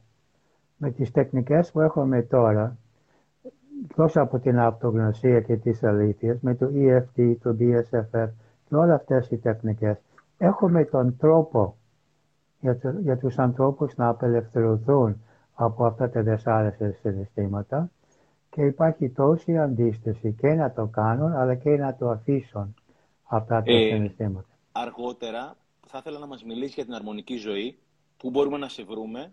Θα ήθελα να μας πεις και για τη Μερινούντα, οπότε έχω ειδικό κεφάλαιο που θέλω να σε ρωτήσω πράγματα για να ξέρει ο κόσμος όσοι δεν σε ξέρουν. Καταρχήν όσοι παρακολουθείτε μπείτε και κάνετε follow στο προφίλ του Ηλία το οποίο πραγματικά το έχει βαφτίσει και τόσο ωραία.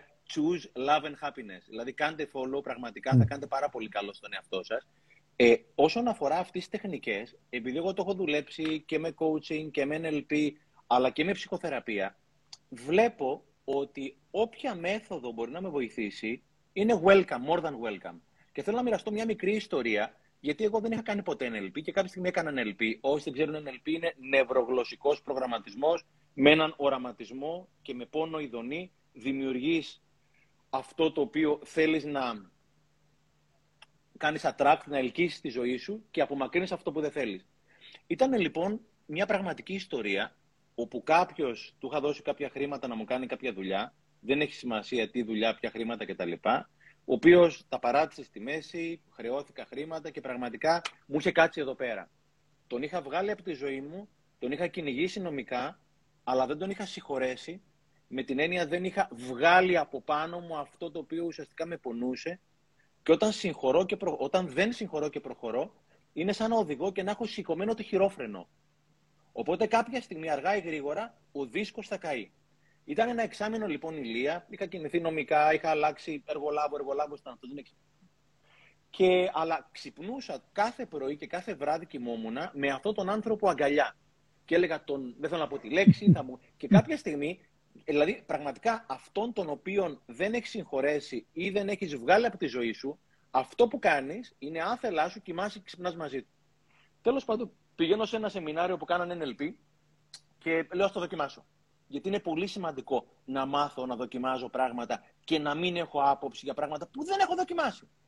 Τέλος πάντων, η τύπησα που το έκανε, η γυναίκα του Αντώνη, εμπροκειμένου η Βένα, μας έκανε έναν οραματισμό μία ώρα όπου λέει με κλειστά μάτια, με ωραία μουσική, μας έβαλε να φέρουμε στο αριστερό μας χέρι μια πάρα πολύ ωραία στιγμή, έπαιζε πολύ ευχάριστη μουσική.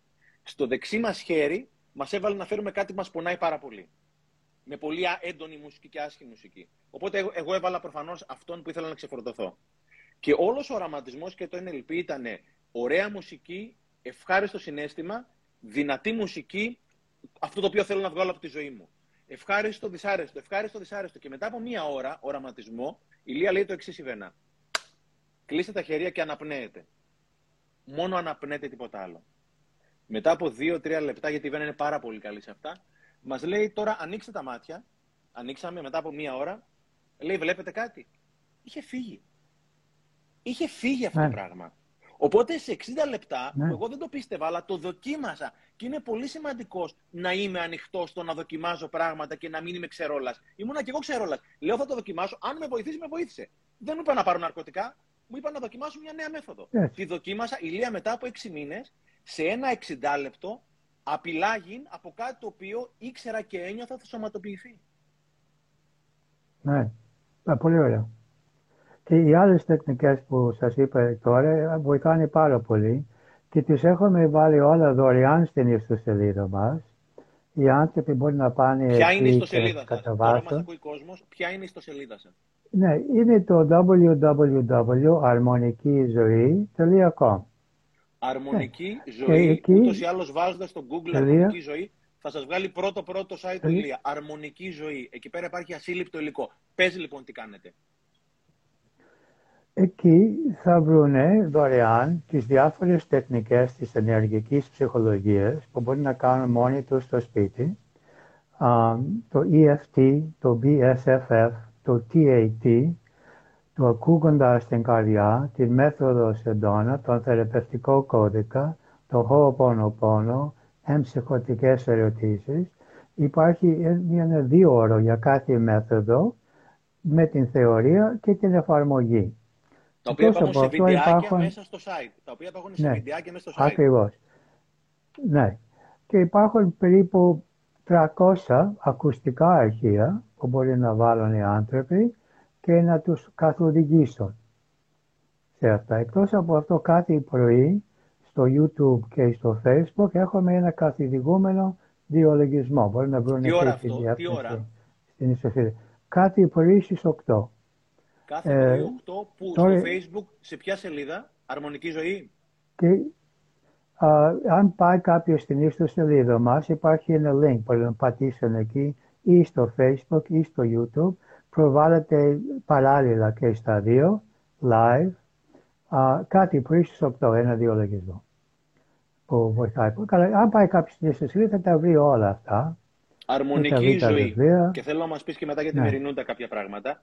Συνεχίζω εγώ. Έχεις πει κάποια στιγμή, Ηλία, ότι όταν δεν συγχωρώ, είναι σαν να ζω με μια ανοιχτή πληγή. Ναι. Θες να μας πεις λίγο τι εννοείς, πώς το νιώθεις, πώς το βλέπεις αυτό το πράγμα. Είναι σαν να ζω μια ανοιχτή πληγή, έχεις πει. Ναι. Αν έχω μία πληγή στο χέρι μου και δεν έχει κλείσει και δεν το έχω θεραπεύσει, οτιδήποτε έρχεται και ακόμα ένα φτερό να το αγγίξει, πονάω. Αν θεραπεύω αυτή την πληγή και να το χτυπάω με κάτι, δεν πονάει. Ε, Αυτό συμβαίνει και ε, με αυτά που δεν συγχωρώ. Είναι μια ανοιχτή πληγή και πράγματα που θα μου κάνουν άλλοι άνθρωποι, εκτός από τον αρχικό άνθρωπο από τον οποίο νιώθω την αδικία, τα πάντα με πληγώνουν. Πληγώνουν με πολύ εύκολα, γιατί δεν έχω θεραπεύσει την πληγή αυτή. Αυτό εννοώ με ανοιχτή πληγή. Και- Και ξαναλέω αυτό που πολύ είπες, ευαίσθητος.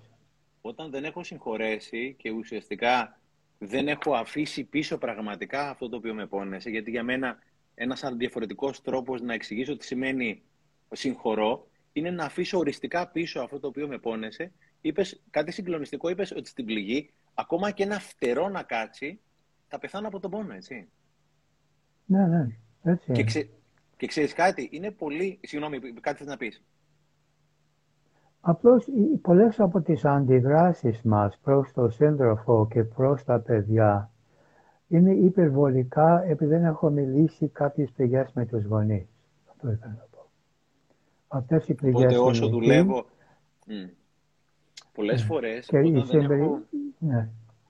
Ε, κάποια στιγμή είχα διαβάσει ένα βιβλίο ότι ό,τι θέματα δεν έχω τακτοποιήσει μέσα μου σαν άνθρωπος, όταν δεν έχω συγχωρέσει τον πατέρα μου, τη μάνα μου, τον εαυτό μου και θέλω να μιλήσουμε μετά για την αυτοσυγχώρεση γιατί είναι ένα τεράστιο κεφάλαιο, είχε πει αυτός ότι ό,τι δεν έχω αφήσει πίσω μου, ό,τι θέματα δεν έχω λύσει μέσα μου, θα τα κληροδοτήσω στα παιδιά μου. Ναι. Είναι και αυτό.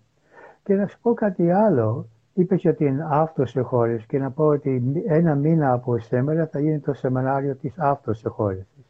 Ποια ημερομηνία και ποια ώρα θέλω να μας πεις Ηλία. Ποια ημερομηνία και ποια 20 ώρα. Το, 20 Μαρτίου, 9.30 το πρωί. Όλα αυτά τα βρίσκουμε στην αρμονική ζωή, έτσι; Ναι, τα βρείτε στην σελίδα. αλλά έχω δει το εξής. Αν δεν συγχωρώ το γονιό, βρίσκω παρόμοια συμπεριφορά από το σύντροφο. Και αν δεν το λύνω εκεί, τι συμβαίνει καμία φορά; Βλέπω τον εαυτό μου να κάνω ακριβώς αυτό που δεν μπορώ να συγχωρώ. Έχω δει τόσους ανθρώπους να πούν εγώ αρκίστηκα, δεν θα κάνω ποτέ στο παιδί μου αυτό που με έκανε ο γονιός, αλλά η ανικανότητά μας να συγχωρούμε τον γονιό και να κατανοήσουμε ότι ένας καλός άνθρωπος μέσα από δύσκολες συνθήκες μπορεί να συμπεριφέρεται με έναν δύσκολο τρόπο. Ότι πολλές φορές δεν το βρίσκομαι μόνο στο σύντροφο ή παιδιά, αλλά καμία φορά βρίσκομαι την ίδια συμπεριφορά στον εαυτό μας. Και δεν μπορούμε να συγχωρέσουμε και τον εαυτό μας. Γι' αυτό πολλές φορές αυτά τα οποία μας τρελαίνουν με τους γονείς μας, εάν δεν τα δουλέψουμε, είναι ακριβώς αυτά που κάνουμε, έτσι. Ναι. Συμβαίνει.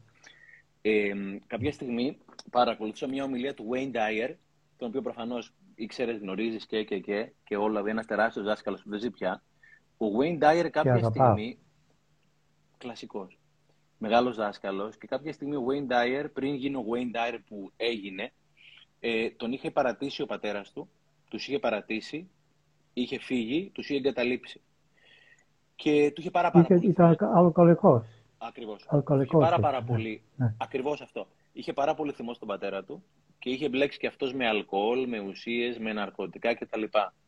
Και κάποια στιγμή έμαθε ότι ο πατέρας του ε, είχε πεθάνει. Και ήταν σε δίλημα να πάω να δω τον τάφο, να μην πάω, να πάω να δω τον τάφο κτλ. Και ήταν στο δίλημα αυτό νομίζω γιατί προφανώς δεν ήθελα να το συγχωρέσει για όλο αυτό το θυμό που ένιωθε απέναντι στον πατέρα του. Και έλεγε σε μια ομιλία τελικά επέλεξα εκείνη την ημέρα να πάω.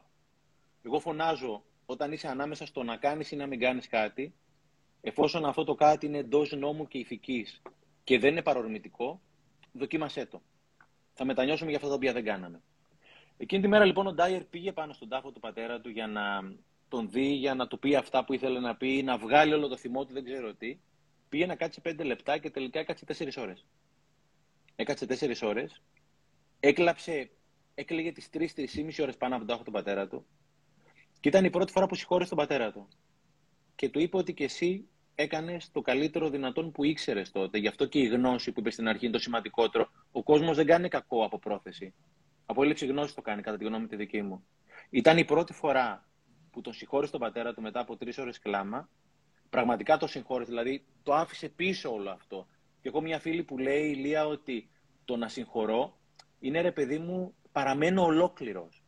Όταν συγχωρώ, Ωραία. παραμένω ολόκληρος και είναι, είναι μαγικό αυτό.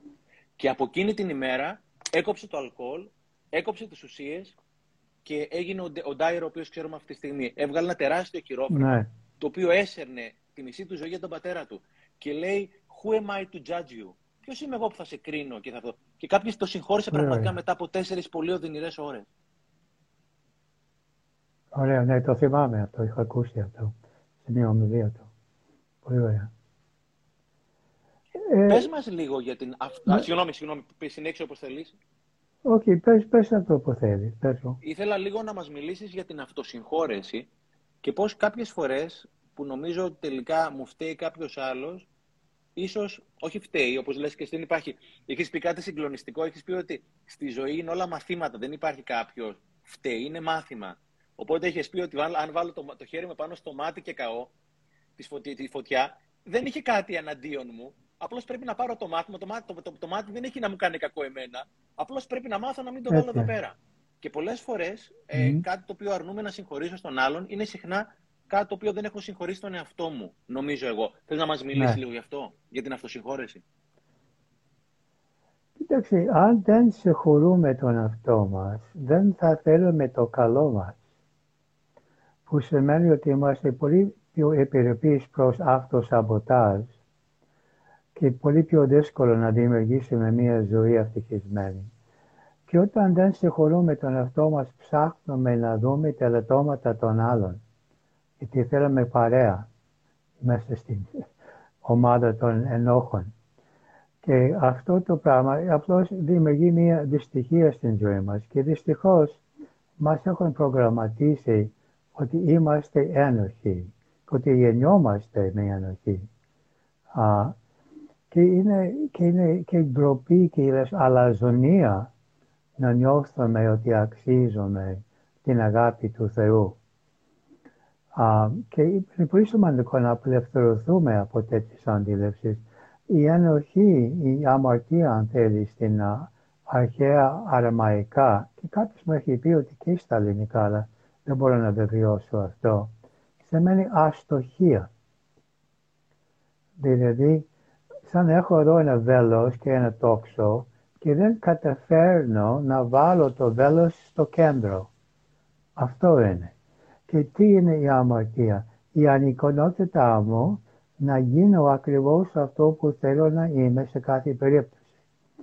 Εμείς στην εργασία με την αυτοσυγχώρεση έχουμε διαδικασία, θα πω πολύ σύντομα, να ζητάμε συγγνώμη, να διορθώσουμε ό,τι μπορούμε να διορθώσουμε και αν έχουμε πει ψάματα, αν έχουμε κλέψει, να τα διορθώσουμε αυτά. Και το πολύ σημαντικό είναι το τρίτο και τέταρτο βήμα. Το τρίτο είναι να συνειδητοποιήσω τα συναισθήματα και ανάγκες που με οδηγήσανε να συμπεριφερθώ έτσι. Τι ένιωσα, ένιωσα αδικία και συμπεριφέρθηκα έτσι. Ένιωσα φόβο, ένιωσα θυμό, ποια συναισθήματα ή επιθυμίες. Εγώ βρίσκω πίσω από την ανήθικη συμπεριφορά, τι anyway αυτό, ότι συμπεριφέρομαι σε κάποιον με τρόπο που δεν θα ήθελα να συμπεριφέρεται σε μένα. Αυτό εννοώ. Α, πότε συμπεριφέρομαι σε κάποιον με τρόπο που δεν θα ήθελα να συμπεριφέρεται, όταν έχω συναισθήματα που με βάζουν σε άμυνα και λέω ψέματα ή μιλάω επιθετικά ή πληγώνω τον άλλον ή κριτικάρω τον άλλον.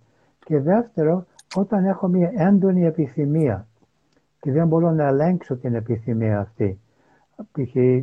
ο άλλος λέει μη καπνίζεις, με ενοχλεί και δεν μπορώ να ελέγξω, πρέπει να καπνίζω. Ή απατάω το σύντροφό μου. Η, η, η επιθυμία μου για αυτή την ποικιλία ή αυτή την άλλη εμπειρία της ευχαρίστησης με κάνει να μην μπορώ να λογαριάζω πώς νιώθει ο σύντροφός μου ότι είναι ή άμυνα ή μια έντονη επιθυμία που δεν μπορώ να ελέγξω. Ότι ε, το τρίτο βήμα της αυτοσυγχώρεση. Συγγνώμη, συγγνώμη, συγγνώμη. Συνέχισε. Ακούω. Ε, κάποια στιγμή τρίτο... η Μάρια Λαουτάρη κάνει μια ερώτηση από κάτω. Λέει, όταν κάποιος μας κορόιδεψε, του το λέμε; Τι; Όταν κάποιος μας κοροϊδεύει, όταν κάποιος μας έχει κοροϊδέψει. Του το λέμε. Ναι. Τι το λέμε, ότι στενοχωριέμαι. Του το λέμε, του το λέμε, μου αρέσει. Του λέμε τα, θέλω, ναι, του λέμε τα κρυβή μας συναισθήματα, δηλαδή ακριβώς αυτό που νιώθουμε προφανώς, έτσι. Εξηγώ δεν ξέρεις, στενοχωριέμαι, γιατί ε, νιώθω πληγωμένος, νιώθω αδικημένος, ε, θέλω να με σέβεσαι και νιώθω ότι δεν με σέβεσαι και χρειάζομαι να με σέβεσαι και ακόμα μπορούμε να προχωρήσουμε με το εγώ μήνυμα σε ποιες ενέργειες θα, θα προβούμε αν το ξανακάνει. Μπορούμε και να πούμε αυτό. Ξέρεις, αν ξανασυμβαίνει αυτό, θα υπάρχουν αυτές. Θα λειτουργήσουμε με αυτόν τον τρόπο. Αυτό λέγεται εγώ μήνυμα. Mm. Αλλά θέλω να πω για την αυτοσυγχώρεση ότι το τέταρτο βήμα είναι να συλλάβω ένα νέο τρόπο να σκέφτομαι. Και εδώ για μένα είναι η πραγματική μετάνοια σκέφτομαι ένα νέο τρόπο να σκέφτομαι που με απαλλάζει από τα συναισθήματα που με οδηγεί να συμπεριφέρομαι με αυτόν τον τρόπο και με απαλλάζει από την επιθυμία την έντονη που με έκανε να συμπεριφέρομαι με τρόπο που δεν θέλω. Και τότε για μένα είναι η πραγματική μετάνοια, με την έννοια ότι καταλαβαίνω γιατί λειτουργούσε έτσι και έχω ένα πλάνο πώς θα λειτουργήσω από εδώ και πέρα με τη νέα πεποίθηση, με τη νέα αντίληψη, να μην το επιλαμβάνω. Και μετά το πέμπτο βήμα είναι να συγχωρούμε τον εαυτό μας. Είναι μια άσκηση εσωτερική που κάναμε στο σεμινάριο της αυτοσυγχώρησης. Άρα πάλι εγώ έχω την ευθύνη για την πραγματικότητά μου, έτσι. Καταλήγουμε πάντα σε αυτό. Ναι. Πάντα. Ε, θέλω να μοιραστώ μια ιστορία μαζί σου και με τον κόσμο που μας βλέπει ε, ένας φίλος μου, Κωνσταντίνος, ο οποίος κάποια στιγμή είχε μια σχέση με μια κοπέλα στο εξωτερικό και δεν ήταν πιστός. Δηλαδή είχε και κάποια άλλη σχέση στην Ελλάδα. Τέλος πάντων, συνέχισε κάποια στιγμή. Κάποια στιγμή χωρίσανε με την κοπέλα αυτή στο εξωτερικό. Αν θυμάμαι, ήταν στην Πορτογαλία αυτή η κοπέλα. Χωρίσανε, χωρίσανε με καλά terms κτλ. Άρα, αλλά μέσα του τον βασάνιζε ότι ποτέ δεν είχε πει την αλήθεια στην κοπέλα αυτή. Και πραγματικά πνιγόταν ο ίδιος από την ανάγκη να συγχωρήσει τον εαυτό του, να είναι εντάξει με τη συνείδησή του. Νομίζω ότι όλες αυτές οι έννοιες είναι και λίγο συγκοινωνούν τα δοχεία Οπότε παίρνει το αεροπλάνο, μιλάει με την κοπέλα και παρότι δεν ήταν πια ζευγάρι, πηγαίνει και την βλέπει, πηγαίνουν και τρώνε. Η κοπέλα ήταν λίγο περίεργη, ας πούμε, για ποιο λόγο ήρθες αφού δεν είμαστε πια μαζί κτλ. Και, και της εξομολογήθηκε όλο αυτό το πράγμα που είχε κάνει τέλος πάντων και ότι δεν ήταν συνεπής ή ηθικός ή OK okay μαζί της. Ήταν μια εσωτερική ανάγκη, γιατί πάντα είναι μια εσωτερική ανάγκη. Το κάνω για μένα, για τη συνείδησή μου, να κοιμάμαι καλά το βράδυ μαζί μου. Ε, δεν το περίμενε η κοπέλα. Εξεπλάγει, θύμωσε, αν θυμάμαι καλά, έφυγε από το τραπέζι και τον έκανε μπλοκ από παντού, από όλα τα social media, δεν να μιλήσανε ποτέ. Μας έλεγε ο Κωνσταντίνος σε μια δημόσια ομιλία ότι είναι ασύλληπτος, ασύλληπτη ελαφριά η συνείδησή του, χαρούμενος και ελεύθερος που γύρισε πίσω στην Ελλάδα, έχοντας πει την αλήθεια του και έχοντας βγάλει όλο αυτό το πράγμα που είχε ανάγκη από μέσα του. Γιατί ουσιαστικά στο τέλος που θα πάω να κοιμηθώ, έχω να κάνω την ερώτηση. Αυτό που έλεγε ο Βαλτινός είμαι αυτός που θέλω να είμαι. Οπότε όταν έχεις κάνει κάτι τόσο έτσι γενναίο πραγματικά για σένα, ξέροντας και τις συνέπειες, γιατί έχουν, υπάρχουν παντού συνέπειες, στο τέλος πας να κοιμηθείς και λες: Ναι, ρε γαμότο, σήμερα ήμουν αυτός που πραγματικά ήθελα να είμαι. Και αυτό ναι. νομίζω ότι όλα τα, λεφτά, όλα τα λεφτά του κόσμου και της Google και της Apple και της Amazon κτλ. δεν μπορούν να εξαγοράσουν αυτόν τον ανάλαφρο ύπνο που θα κάνεις με αυτή την ανάλαφρη συνείδηση και φαντάζομαι ναι, Ηλίας στο τέλος, όταν θα έρθει το τέλος να φύγει το σώμα από την ψυχή, όχι η ψυχή από το σώμα, κάπως έτσι ελεύθερα θα φύγει όταν έχω ζήσει μια ζωή όπου ήμουν εντάξει με τη συνείδησή μου. Είναι το πάνω. Αλλά δεν είμαι σίγουρος αν ο φίλος σου το έκανε για την κοπέλα ή για τον εαυτό του. Για τον εαυτό του εννοείται το έκανε. Ναι. Ε, σε τέτοια περίπτωση ρώτησα τον εαυτό μου τι θα ήθελε να κάνει ο άλλος στην ίδια περίπτωση, αν ήταν αντίστροφο. Εσύ πώς το απαντάς; Ας πούμε ότι... κατάλαβω. Όταν λες αντίστροφο, τι εννοείς; OK. Okay. Ας πούμε ότι... Ναι, θα ήθελες ο άλλος να έρθει και να σου πει ή όχι; εγώ αν ήμουν η κοπέλα μπορεί να έκανα το ίδιο που έκανε η κοπέλα και τον έκανε μπλοκ. Μπορείς να μην έχεις κάποιον στη ζωή σου και να έχεις θυμώσει. Αλλά πραγματικά, ακόμα και να μην τον έχεις στη ζωή σου, σέβεσαι το γεγονός ότι πήρε ένα πολύ μεγάλο ρίσκο να πει την αλήθεια του, να μην είναι αρεστός και στο φινάλε είχε πει ο Θεοδωράκης ο Μίκης, ο αείμνηστος, είχε πει κάτι συγκλονιστικό, Ηλία είχε πει αξιέπαινοι είναι αυτοί οι οποίοι είναι λιγότερο άδικο από ότι ε, ορίζει η περίσταση. Δεν είχε πει, είχε πει αξιέπαινοι είναι αυτοί οι οποίοι είναι λιγότερο άδικοι από ό,τι θα μπορούσαν να είναι. Δεν είχε πει περισσότερο δίκαιοι.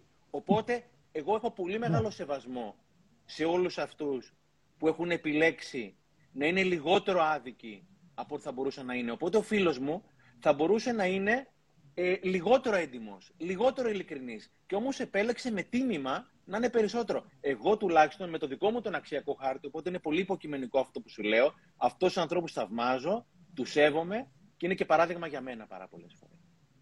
Ωραία. Θέλω να τονίσω αυτό το πράγμα του να τι θα ήθελε να κάνει ο άλλος. Και να σου δώσω ένα άλλο παράδειγμα. Π.χ. κάποιος που κατεπιέζει τον εαυτό του και δεν εκφράζει την πραγματική ανάγκη στον άλλον και κάνει αυτό που θέλει ο άλλος. Ας, πούμε, ας το κάνουμε για να μην είναι μπερδεμένο. Ας πούμε ότι εσύ θες να κάνω κάτι και εγώ δεν θέλω να το κάνω, αλλά το κάνω για να είμαι το καλό παιδί. Ή το κάνω επειδή φοβάμαι να χάσω την αγάπη σου εσύ θέλεις να μην κάνω, να, να καταπιέζω τον εαυτό μου ή δεν θέλεις; Ερωτάς εμένα; Ναι.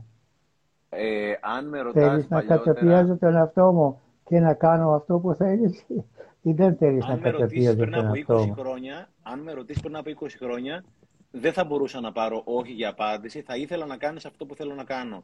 Επειδή μου πήρε πάρα πάρα πολύ πόνο. Ναι, ειλικρινά. ειλικρινά. Επειδή μου πήρε πάρα πάρα πολύ πόνο να κάνω αυτό το οποίο ορίζει η δική μου η συνείδηση, πλέον αναγνωρίζω το δικαίωμα, και όχι μόνο το δικαίωμα, αναγνωρίζω την υποχρέωση του καθενός να είναι έντιμος απέναντι στη συνείδησή του. Όπως και εγώ στη δική μου, γιατί όταν κάνω κάτι, ε, αναγνωρίζω και το απόλυτο δικαίωμα στον άλλον και το χρέος του. Στα αγγλικά έχετε δύο λέξεις για το πρέπει. Και το I must για μένα και το I have to για τον άλλον. Επειδή μιλάς για κάτι που είναι must για μένα, στα 53 μου χρόνια και με τη δουλειά που έχω κάνει, αναγνωρίζω όχι μόνο το δικαίωμα, αλλά και την υποχρέωση σου να σε εντάξει απέναντι στη συνείδησή σου, ακόμα και αν αυτό με ξεβολεύει. Και πολλές φορές με ξεβολεύει, ναι. αλλά χαίρομαι πάρα πολύ όταν τα παιδιά μου θα μου πούνε όχι, μπαμπά. Γουστάρω πάρα, πάρα πολύ το όχι να το ακούω και πλέον και το λέω και όπως ξέρεις είναι και πάρα πολύ θεραπευτικό το όχι. Και έχεις πει κάτι, επειδή έχω ακούσει όλες τις ομιλίες σου, ξαναλέω, είχες πει ότι να, τους, να θέλω να τους έχω όλους ευχαριστημένους, συνταγή για αρρώστια. Ξαναλέω αυτό που είχε πει ο Ηλίας για όσους από εμάς είμαστε εδώ πέρα καλά παιδιά. Το να θέλω να τους έχω όλους ευχαριστημένος, συνταγή για αρρώστια. Εγώ θα έλεγα βεβαιότητα για αρρώστια μακροπρόθεσμα. Και αυτό τότε, αν πάμε αυτό, στον νόμο του να κάνω στον άλλον αυτό που θα ήθελε ο άλλος θα κάνει σε μένα, μας απελευθερώνει, γιατί εγώ δεν θα ήθελα κανέναν, απολύτως κανέναν, να κατεπιέζεται για μένα. Δεν το θέλω. Ε, στενοχωριέμαι με την ιδέα ότι ο άλλος υποφέρει επειδή κάνει κάτι που θέλω εγώ και δεν θέλει να το κάνει. Για μένα είναι άχρηστο. Η χαρά που μπορώ να έχω επειδή κάνει κάτι που θέλω ε, ακυρώνεται εντελώς. Επειδή αν υποφέρει να το κάνει. Άρα μου δίνει το δικαίωμα και εγώ να μην κάνω κάτι που θέλει ο άλλος αν δεν μου ταιριάζει. Αυτός χρειάζεται να μπορώ να το πω με αγάπη. Γιατί οι άνθρωποι όταν φοβούνται να πούνε όχι, φτιάχνουν ένα θυμό να το πούνε. Δεν μπορεί να συνδυάσεις στο μυαλό τους αγάπη με όχι. Yeah. Ναι. υπάρχει ένα όχι με αγάπη. Ο φίλος μας ο Κονάνος, ο Ανδρέας, ο κοινός μας φίλος, λέει ένα ωραίο. Το ότι σου λέω όχι δεν σημαίνει ότι δεν σε αγαπάω. Ακριβώς. Ίσα ίσα. Ίσα ίσα.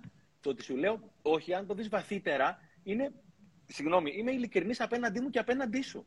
Άρα ουσιαστικά σε ναι. αγαπάω πολύ και εμένα πιο πολύ για να πω το δικό μου το όχι και σου αναγνωρίζω το απόλυτο δικαίωμα να πεις και το δικό σου το όχι. Νομίζω ότι έτσι χτίζονται ναι. όμορφες και ειλικρινείς σχέσεις. Έτσι. Όταν είμαι εγώ, ναι.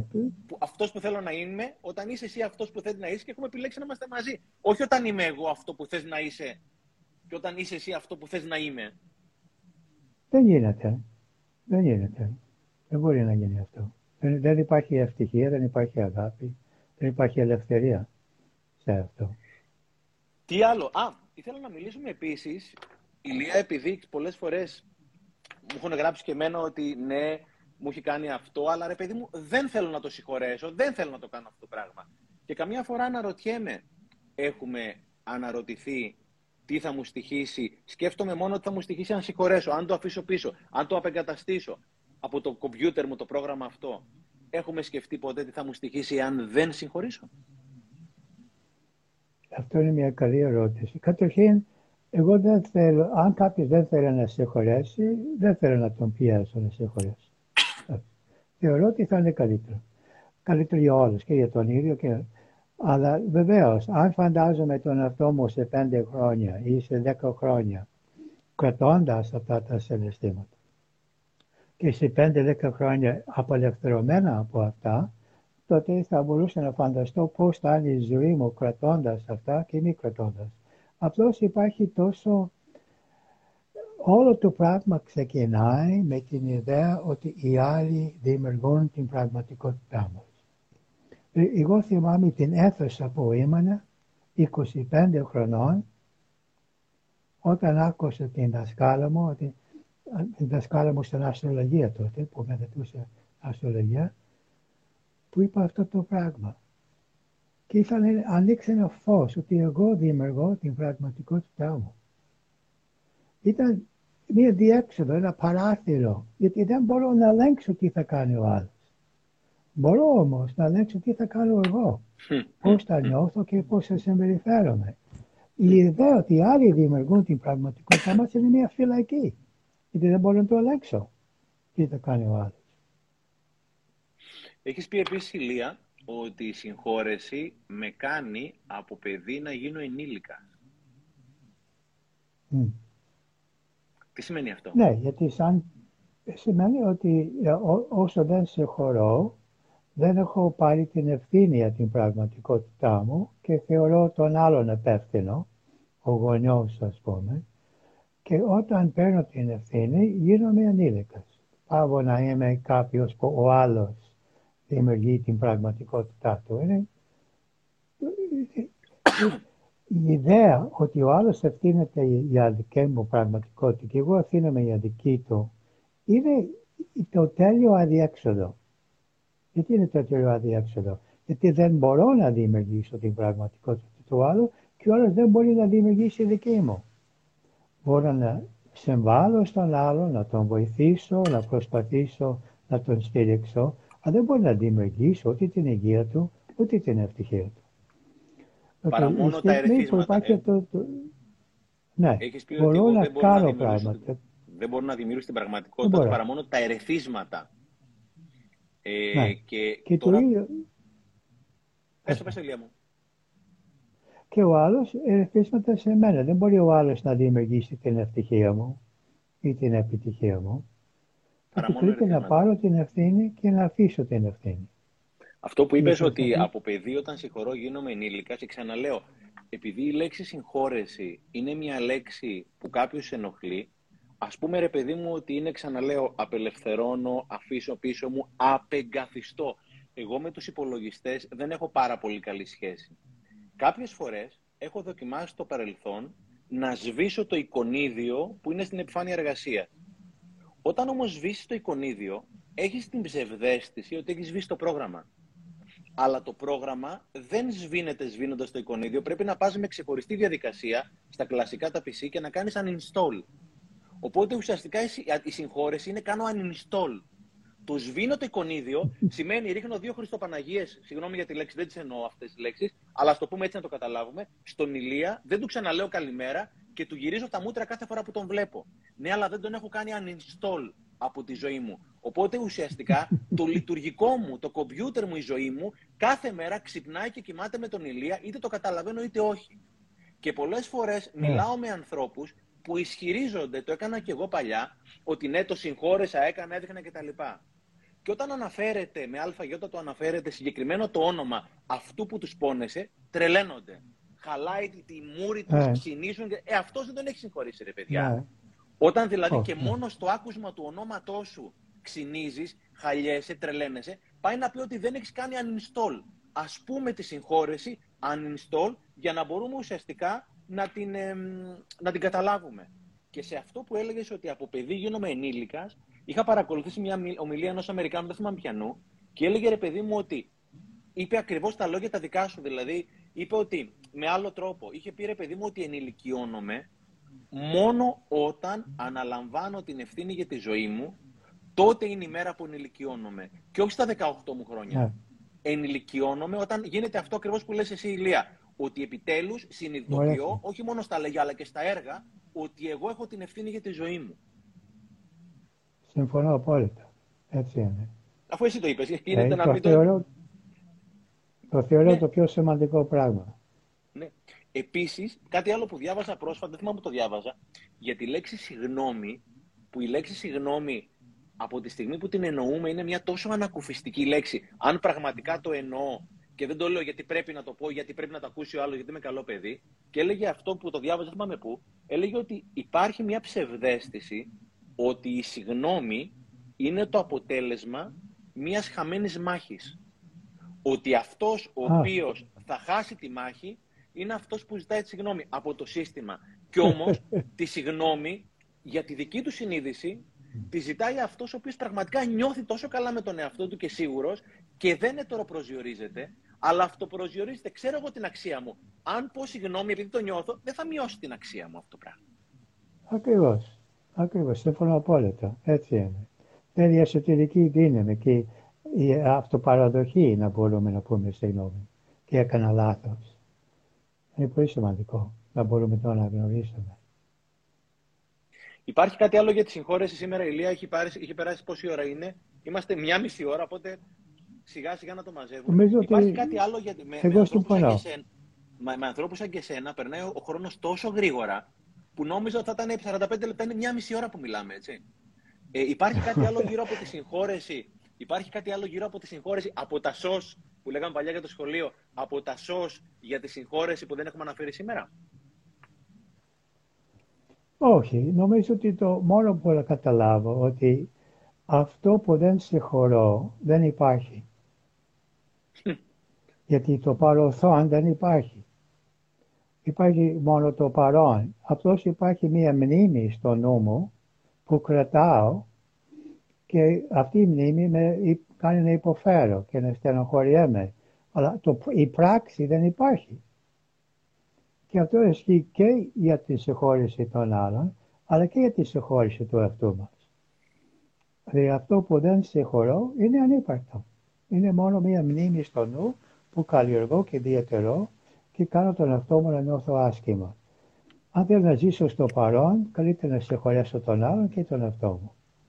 Άρα ο φίλος μου ο Φώτης που μου κάνει τώρα το βιβλίο σου έχει δίκιο που λέει ε, με βοηθάει για το βιβλίο σου Αυτογνωσία, ένα από τα βιβλία τα οποία είναι κλασικό βιβλίο, κλασικό βιβλίο, λέει με βοηθάει να κατανοώ εμένα και τους άλλους, υπενθυμίζοντάς μου πως ένα από τα κλειδιά της ζωής είναι η επιλογή ερμηνείας κάθε φορά που κάτι με παιδεύει. Το έχει πιάσει πολύ καλά. Μπράβο του. Θέλω να μας πεις λίγα πράγματα ακόμα πριν κλείσουμε για την αρμονική ζωή. Πού μπορεί να σε βρούνε. Παρακαλώ τον κόσμο, παρακολουθεί την ομιλία. Αν τους αρέσει, αν τους αρέσει ο Ηλίας που είναι ένας, για μένα ένας τεράστιος και όσο μεγάλος, τόσος σεμνός δάσκαλος, κάντε follow το προφίλ του. Έχει πολύ πολύ σημαντικά πράγματα να μοιραστεί. Πες μας για την αρμονική ζωή και πες μας και λίγα λόγια για τη Μερινούντα, σε παρακαλώ, για το πώς θα μπορούμε να σε βρούμε και τι μπορούμε να κάνουμε μαζί με την αρμονική ζωή. Ε, προσωρινά δεν κάνουμε κάτι από κοντά. Ελπίζουμε μέχρι το καλοκαίρι να είμαστε έτοιμοι για τα καλοκαιρινά σεμινάρια. Αλλά μέχρι τότε α, η ιστοσελίδα είναι τεράστια και πάρα πολύ υλικό. Χιλιάδες βίντεο και ακουστικά αρχεία και βιβλία και τα περισσότερα είναι δωρεάν. Θα έλεγα όλα είναι δωρεάν, αν κάποιος δεν έχει χρήματα, γιατί δεν είμαστε πρόθυμοι να βοηθήσουμε όπου χρειάζεται. Α, υπάρχει το 7 ετές σεμινάριο αυτογνωσίας που κάθε ένας μπορεί να παρακολουθήσει όσα μαθήματα θέλει. Μπορεί να ξεκινήσει κάνει 10 μαθήματα ή να κάνει 7 επί 30, 210 α, μαθήματα. Υπάρχουν μικρότερα, μικρότερα σεμινάρια που γίνονται κατά κυρίως τώρα γίνεται το εσωτερικό παιδί κάθε Τετάρτη 6 με 8. Αλλά υπάρχουν πάνω από 60 σεμινάρια με όλα τα βίντεο ήδη οργανωμένα στην σελίδα, μπορεί κάποιος να τα παρεγγείλει. Υπάρχουν 40 βιβλία που μπορεί κάποιος να παραγγείλει. Περίπου 8 από αυτά είναι δωρεάν ηλεκτρονικά τουλάχιστον.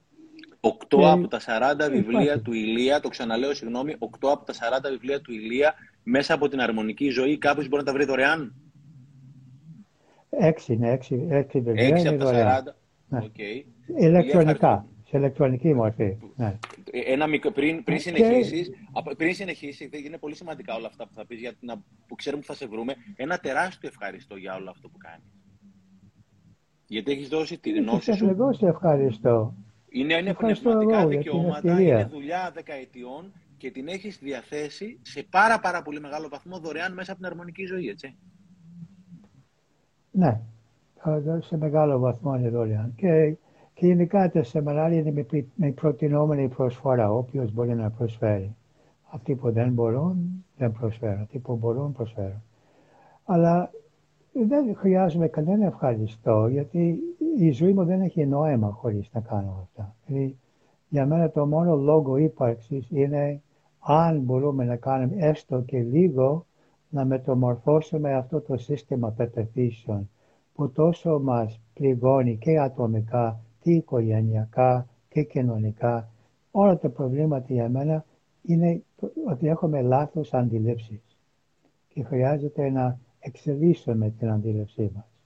Εγώ ευχαριστώ για την ευκαιρία που μου έχεις δώσει α, να μπορώ να πω αυτά στο κανάλι σου, να είστε καλά. Χάρηκα. Πρέπει ο κόσμος να σε βρει, να, σε βρει και πραγματικά να κάνετε πράγματα. Πες μας κάτι τελευταίο για τη Μερινούντα, τι είναι αυτό που έχετε δημιουργήσει και όταν με το καλό ανοίξει αυτό το πράγμα, από το καλοκαίρι, τι θα αρχίσει να ξαναγίνεται πρώτα ο Θεός; Γίνονται εδώ ε, εξήμερα σεμινάρια, αρχίζουν Κυριακές και τελειώνουν Σάββατα, που οι άνθρωποι μπορεί να μένουν εδώ. Έχουμε ωραία δωμάτια και μαγειρεύουμε μαζί, κάναμε τα σεμινάρια, κάναμε βιολογισμούς, ασκήσεις, αναπνοές, διδασκαλίες, εσωτερικές τεχνικές, χορό, παιχνίδι, περπάτημα στην φύση. Είναι μια πολύ όμορφη εμπειρία ενότητες μεταξύ μας και ελπίζω φέτος να καταφέρουμε να το κάναμε ξανά. Και η Μερενούντα να πούμε, επειδή εγώ ήρθα και σε βρήκα κιόλας, είναι καταπληκτική, μια καταπληκτική φάρμα, ένα καταπληκτικό κτήμα μέσα στη φύση. Είναι λίγο έξω από το Μαρκόπουλο, έτσι. Ναι, μεταξύ Μαρκοπούλου και Ποτοράφτη. Και οποιοδήποτε θέλει μπορεί μέσα από την αρμονική ζωή να βρει στοιχεία και μπορεί να στείλει και σε σένα mail. Το mail το δικό σου το έχω και στο facebook και όποιος θέλει μπορεί να σε βρει μέσα από την αρμονική ζωή να στείλει οτιδήποτε άλλο. Είναι κάτι άλλο, Ηλία, που θες να μοιραστείς μαζί μας; Όχι, είναι μεγάλο ευχαριστώ, Στέφανε. Και θέλω να πω ότι θαυμάζω αυτά που κάνεις και εσύ και βοηθάς πάρα πολύ κόσμο και κάποια στιγμή θα τα ξανακάνουμε. Όποτε το μόνο σίγουρο και θα ξαναβρεθούμε. Εγώ υποσχέθηκα στο φίλο μας τον Κονάνο να έρθουμε μια μέρα να συναντήσουμε στη Μερινούτα στο κτήμα. Ωραία.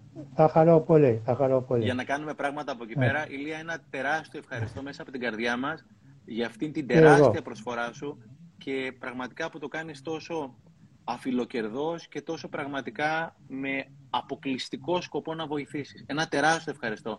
Ευχαριστούμε υπάρχουν άνθρωποι σαν και εσένα. Το live το αποθηκεύω στο προφίλ μου. Το αποθηκεύω και εγώ okay. στο προφίλ μου το live. Θα αποστείλεις το link. Βεβαίως ναι. θα το αποθηκεύσω στο προφίλ μου, θα το αποθηκεύσω στο προφίλ μου, θα το βάλω και στο YouTube. Οπότε στο προφίλ μου σε λεπτά από σήμερα θα είναι εκεί πέρα. Και σε μία-δύο μέρες θα είναι και στο YouTube. Ωραία. Ένα τεράστιο ευχαριστώ σε όλους εσάς. Να είσαι καλά. Ευχαριστούμε πάρα πάρα πολύ. Και συγγνώμη που δεν είδαμε τα μηνύματα, ήταν πάρα, πάρα πολλά τα μηνύματα. Απλώς όταν έχω κάποιο καλεσμένο, θέλω να είμαι απόλυτα προσιλωμένος, γιατί δεν τα ακούς κάθε μέρα αυτά που λέει ο Ηλίας. Ηλία, ευχαριστούμε καλό βράδυ και ευχαριστούμε πάρα πολύ και όλους. Ευχαριστούμε πάρα, πάρα, πάρα πολύ. Πάντα καλά, Στέφανε. Πάντα καλά να είσαι. Πάντα καλά. Να είμαστε όλοι καλά. Φιλιά πολλά. Γεια.